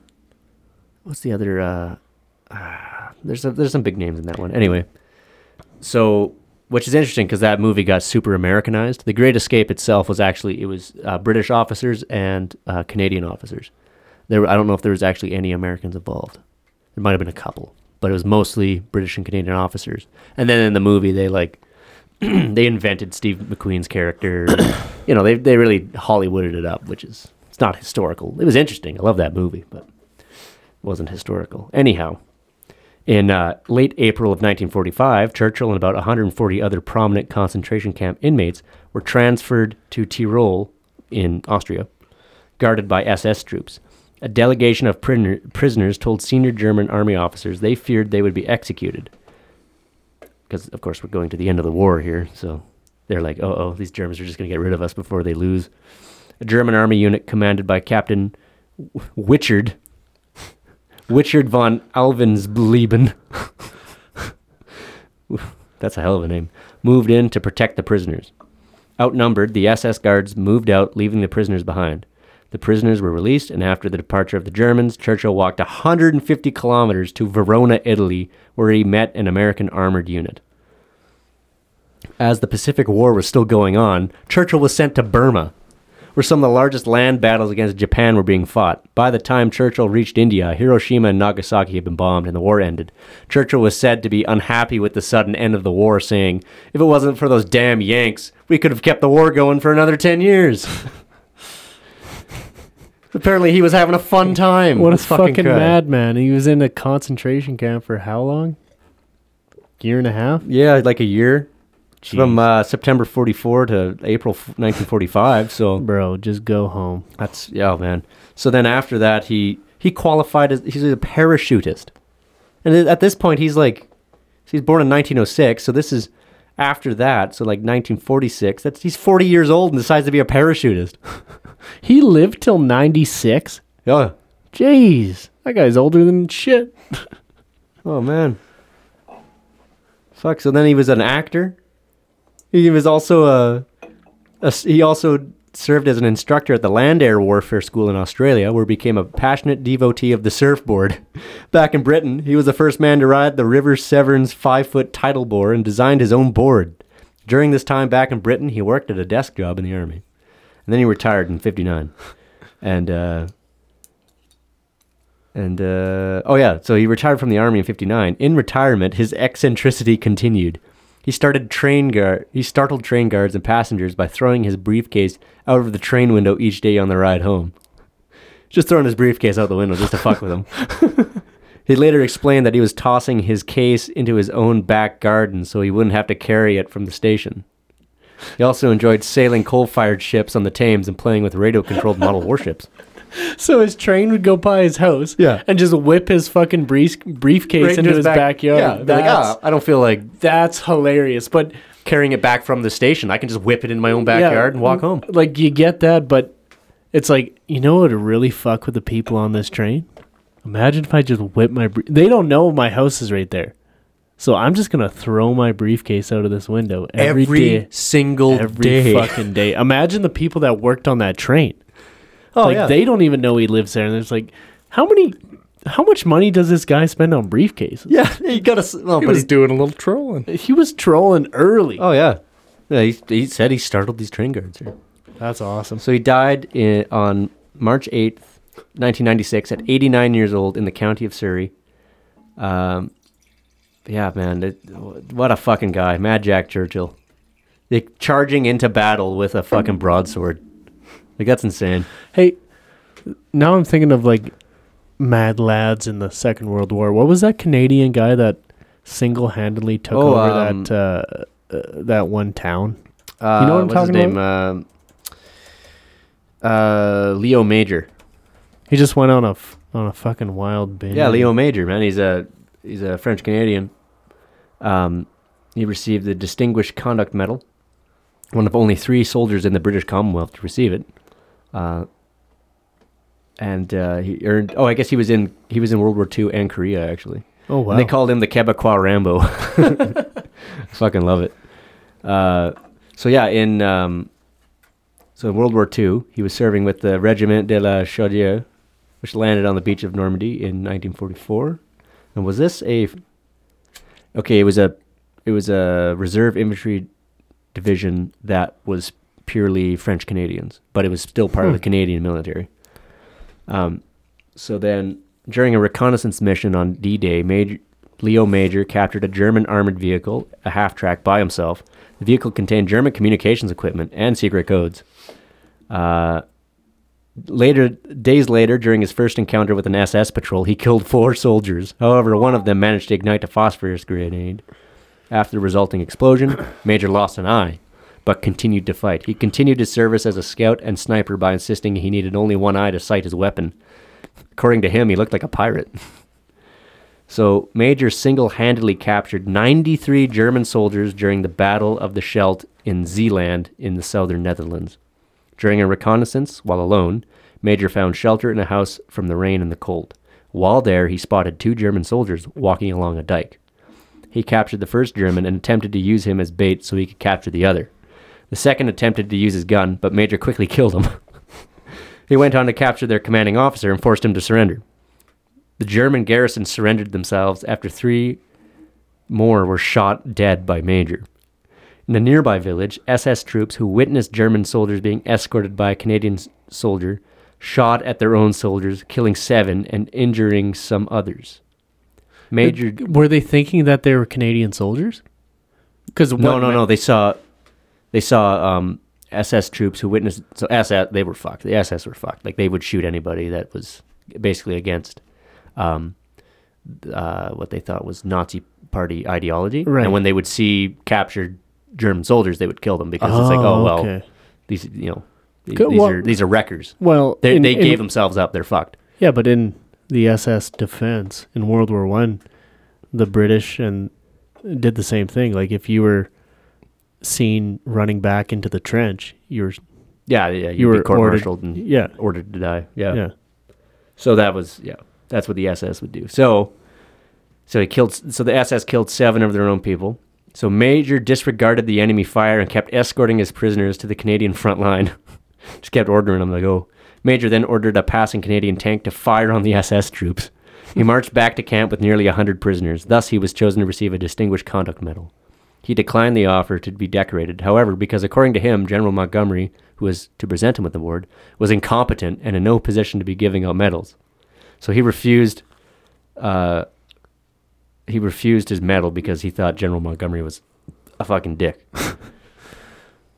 Whether Fair he enough. actually got this nomination and why he wouldn't have received it is not clear. The National Archives only has a record of recommendations for the award. So he may have got it later, but But at the time, he's like, "No, General Montgomery's a fucking idiot. I don't, I don't want this award."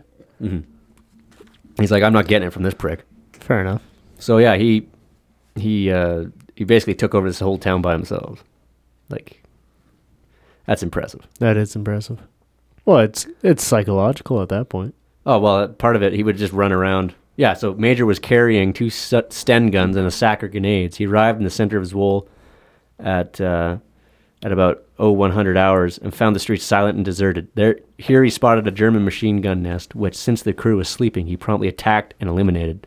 He then found a German scout car and forced one of the Germans, who he had captured, to drive through the streets with lights on, flying a white flag. For several hours, Major moved through the streets in this manner, shooting at any target he could find, making an impression that a large Canadian force had arrived. The citizens were awakened but were afraid to come out of their houses. By a stroke of luck, Private Major came across the head of the local resistance. Fritz keep, Keepers, yeah, Fritz Keepers, and three of his men. By now, the Germans appeared to have fled the city in panic. The group therefore returned to the town hall, and the resistance fighters brought the ci- citizens out into the streets. The local radio station was used to announce that the town had been liberated. Major was exhausted, but he had to complete his mission by bringing back the body of his comrade, Wilfred Arsenault, to his lines. The resistance fighters arranged for a car to transport the body. Uh, they were fired on by um, by those SS people, but he just kept going. So yeah, that's basically the story. How many like if you were to have 12 of these guys, Mm. the same guy, how many men would it take to stop that group of guys? Like Uh, it de- obviously well, he's it depends on the tactical situation as well. Like he was in a very good tactical situation because if you think about when he did this shit, um, this was April thirteenth, nineteen forty-five. Like this is Germany is hurting at this point. Like it's Yeah. clear they are not going to win. Yeah. So I think it was very easy for the Germans there to go, okay, we give up, because they've been hearing stories about what's going on on the Eastern Front. So they're pretty happy to be surrendering to uh, Westerners and Oh, not the yeah. Soviet Union, who is just going to take them and send them to Siberia. Yeah. So they're like, oh, okay, well the Ger- the Canadians are here. Okay, um, we're going over. We're uh, we'll we'll give up, um, which is also partially why the SS was just shooting on uh, on soldiers, like regular Wehrmacht shol- soldiers, because um, they were they were giving up in droves. Right. At this point. Hmm. Um, I mean, when like let me let me quick Google when the Allies actually got into Germany. Did get into Germany because it was in 1945, but it was March 1945. Oh, okay. So they had already been invading Germany for Right, and- 'cause this was in nine April. days plus thirteen days, Right. Which is, um, I'm not very good at math. That's twenty two days. So Yeah. they've already been they've the the Americans were already in Germany for a month. Yeah. The Russians were already in Germany for quite a while. Yeah. These guys are just th- that war is going to end, so Yeah. they just gave up. So Yeah. tactically, he's in a in a great situation. Like I Yeah. don't think it gets it's kind of one of these situations where it was it was the circumstances that allowed something crazy like this to happen. Right. Um, What? This is a stupid question, but what day did Hitler kill himself? uh, I think it was May thirteenth. Because I, for some reason, I don't know that. I mean, I know when. I don't know it either. I know when Japan. Oh, sorry, bombed Pearl- thirtieth of thirtieth of April, nineteen forty-five. Oh, okay. And then, yeah, and then So this is um, n- yeah, this is not long. the after. official the official piece in Europe was May something, I think. Wait, uh, May 2nd. May second was was the official piece in Europe. The Stars and Stripe. Oh, this is a front page of the U.S. Armed Forces newspaper, Stars and Stripe, on May Hitler second, nineteen dead. forty-five. Imagine you're you're in Germany, you're fighting the Germans. Yeah. And you finally hear the news. You get this piece of paper, and everyone's just waiting. Like Hitler is dead. Man, that'd be a hell of a. But feeling. imagine a newspaper when like Kim Jong Un, Kim Jong Un dead. I'd be like, nice. Well, yeah, but we're not even at a war with them. no, but I think that'd be funny. And then you just see the next day it would just be His uh, hot- his hot it younger would ju- sister takes over. No, it- you- next day you just see Rodman crying, Dennis Rodman just fucking bawling. Yeah. no, I, I lost my pen pal. They're not just pen pals, you know. They hang out. Yeah. Fucking what a douchebag. I love it, honestly. I think that's hilarious. I have a feeling that Dennis Rodman is secretly part of the CIA. but think about it. What better way for the CIA to infiltrate Kim Jong Un's inner circle? What better person? Dennis is there Rodman. A, is there a better person than Dennis Rodman? Oh, that guy could be a double agent for sure. Oh yeah, but he's also dumb dumb enough that you know I know he doesn't work for the CIA. Mm, like he yeah. just does crazy enough shit. He used to go on like fucking wild benders when he was playing yeah. basketball. Yeah. Hey, did you ever watch the the Last Dance? I did. Yeah, I watched that too. Bro, that's a good fucking documentary. Mm, that's a good really series, good yeah. documentary. Mm-hmm. Mhm. Like so good, I would watch it a third time. Yeah. Yeah, I've only watched it once. I've only watched it once. My I two. watched it two times. God it's dang. fucking I- good. I, liked it. It Like, was good. Seriously, I mean, I'm a good. big Scottie Pippen fan, so that was. I mean, obviously, it's the it's the Michael Jordan story. Yeah. Mm-hmm. But I mean, Scottie But Pippen's in it's- most of it, it's- and without Pippen, Michael Jordan's not really anything. you know? it's super interesting seeing the like the the power struggles and the relationships and all that all that and then behind they- the scenes All shit. of them were like they hated the manager. What was his name? Uh, Jerry. that little fucking jew Jerry. Uh, uh, ah, shit. Yeah, I'm Jerry. struggling K- with his names name too. is like K- Chrysler. Shit. J- the fucking jew Krause. last- Jerry yeah. Krause. that's a jewiest last name Yeah, I've ever Jerry heard. Krause. what a douchebag Chicago Bulls. He was, but he he was necessary. yeah Oh yeah. fair enough from a jewish family in chicago classic Cool it with the anti Semitic remarks. There it is. we had to use it at some point.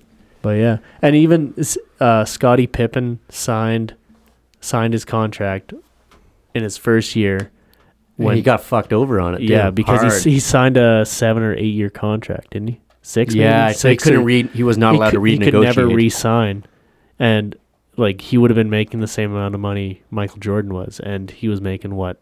Yeah, like he wa- $300,000 He wasn't making millions a year. Like wasn't it was less. Mm. Search up what Scottie Pippen's salary was in his first year, or what he signed for. Like I thought it was like closer to a hundred thousand. Maybe it was more. You could be right, but I thought it was a ridiculously small amount of money. Oh, yeah. Mm, rookie contract paid him 2.83 million over his first four seasons. Yeah, what's that? What's So that that's- divided by four? That's roughly seven hundred and fifty thousand dollars a year. Okay, okay. So he was Something getting like paid that. more than just okay. So Yeah. he was getting paid more, but um, it was part of a six-year contract that would, but the six-year contract was going to pay him five million dollars over six years, right. which is like nothing because how did how much money did Michael Jordan make?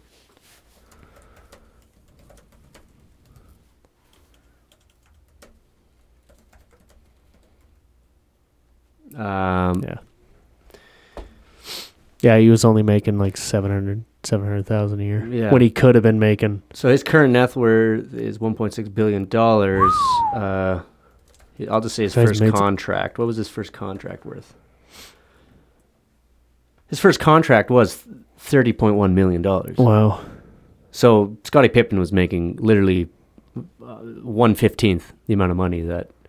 Um, No, no, no, no, no. That's not his first uh, re- No, that's the hot he topped it in the next year, his last dance. So in year 5, oh, that was he was just one making year. 30 30.1 million. What oh, was that's the just f- one year. Yeah, what's the first year? I don't know. Year what's by his year break- rookie yeah, here deal? we go. Rookie deal. Year by year- 6.3 million.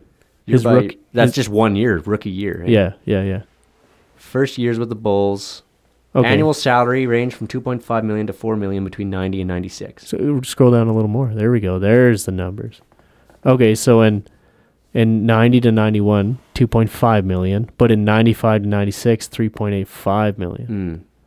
He, oh, interesting. Why did why go up again, Gump? So then they repeated the process for the 97-98 season when the salary cap was roughly 27 million dollars, signed a 1-year contract this time for 33.1 million.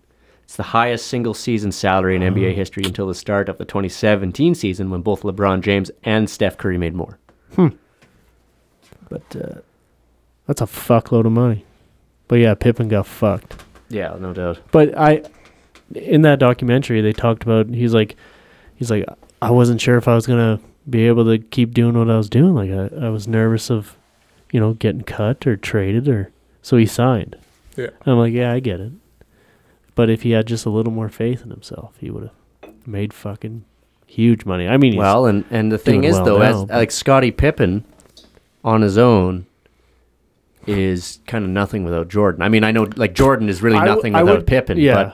but but like I I- I think of them as a as really two sides of the same coin. Like without each other, the Chicago Bulls would not have been what it was. yeah, yeah. Oh, exactly. And, and Michael Jordan is probably the best of all time, but but if he didn't have Pippen with the Bulls, it would not have been nearly as interesting. It would not have been nearly as uh, impressive of a run. yeah. So anyway. Hmm. Well, perhaps we should wrap it up here, boys. We're at about an hour and well, almost two hours here. yeah, so sure. We're gonna run out of camera here soon enough. So Dylan, Yo. It's always an absolute blessing that you show up here. We appreciate you. You know, we can always just hit you up at a on a Thursday afternoon. Oh, sorry about that. We can always hit you up on a Thursday. Hey, Dylan, you want to come for a Friday pod? You're like, I'm there. You're the best. I do what I can. Happy to help. Happy to be here. And and you're an avid listener. Thank you. yeah, it's my pleasure. Man, a few words, but good words for sure. And they count. They That- count. Uh, That's what matters. Yeah. You're you're a good person, Dylan. We love you. Here at Brothers Radio. Love you, boys. You're a brother to the Brothers Radio. Anyway. Much, much appreciated. Anyway, pull out your fucking dick. bud. All right, yeah, Let's we're gonna we're gonna go play with each other's balls here in a second. Yo, Uh, thanks shut for that listening, folks. camera we're shutting the camera off. We're shutting off the microphones. It's gonna be it's gonna be wild here at Brothers Radio. Yep. Take care, folks. Thanks for listening. Uh, we'll catch you on the next one. Thanks, everybody. Peace. Right on.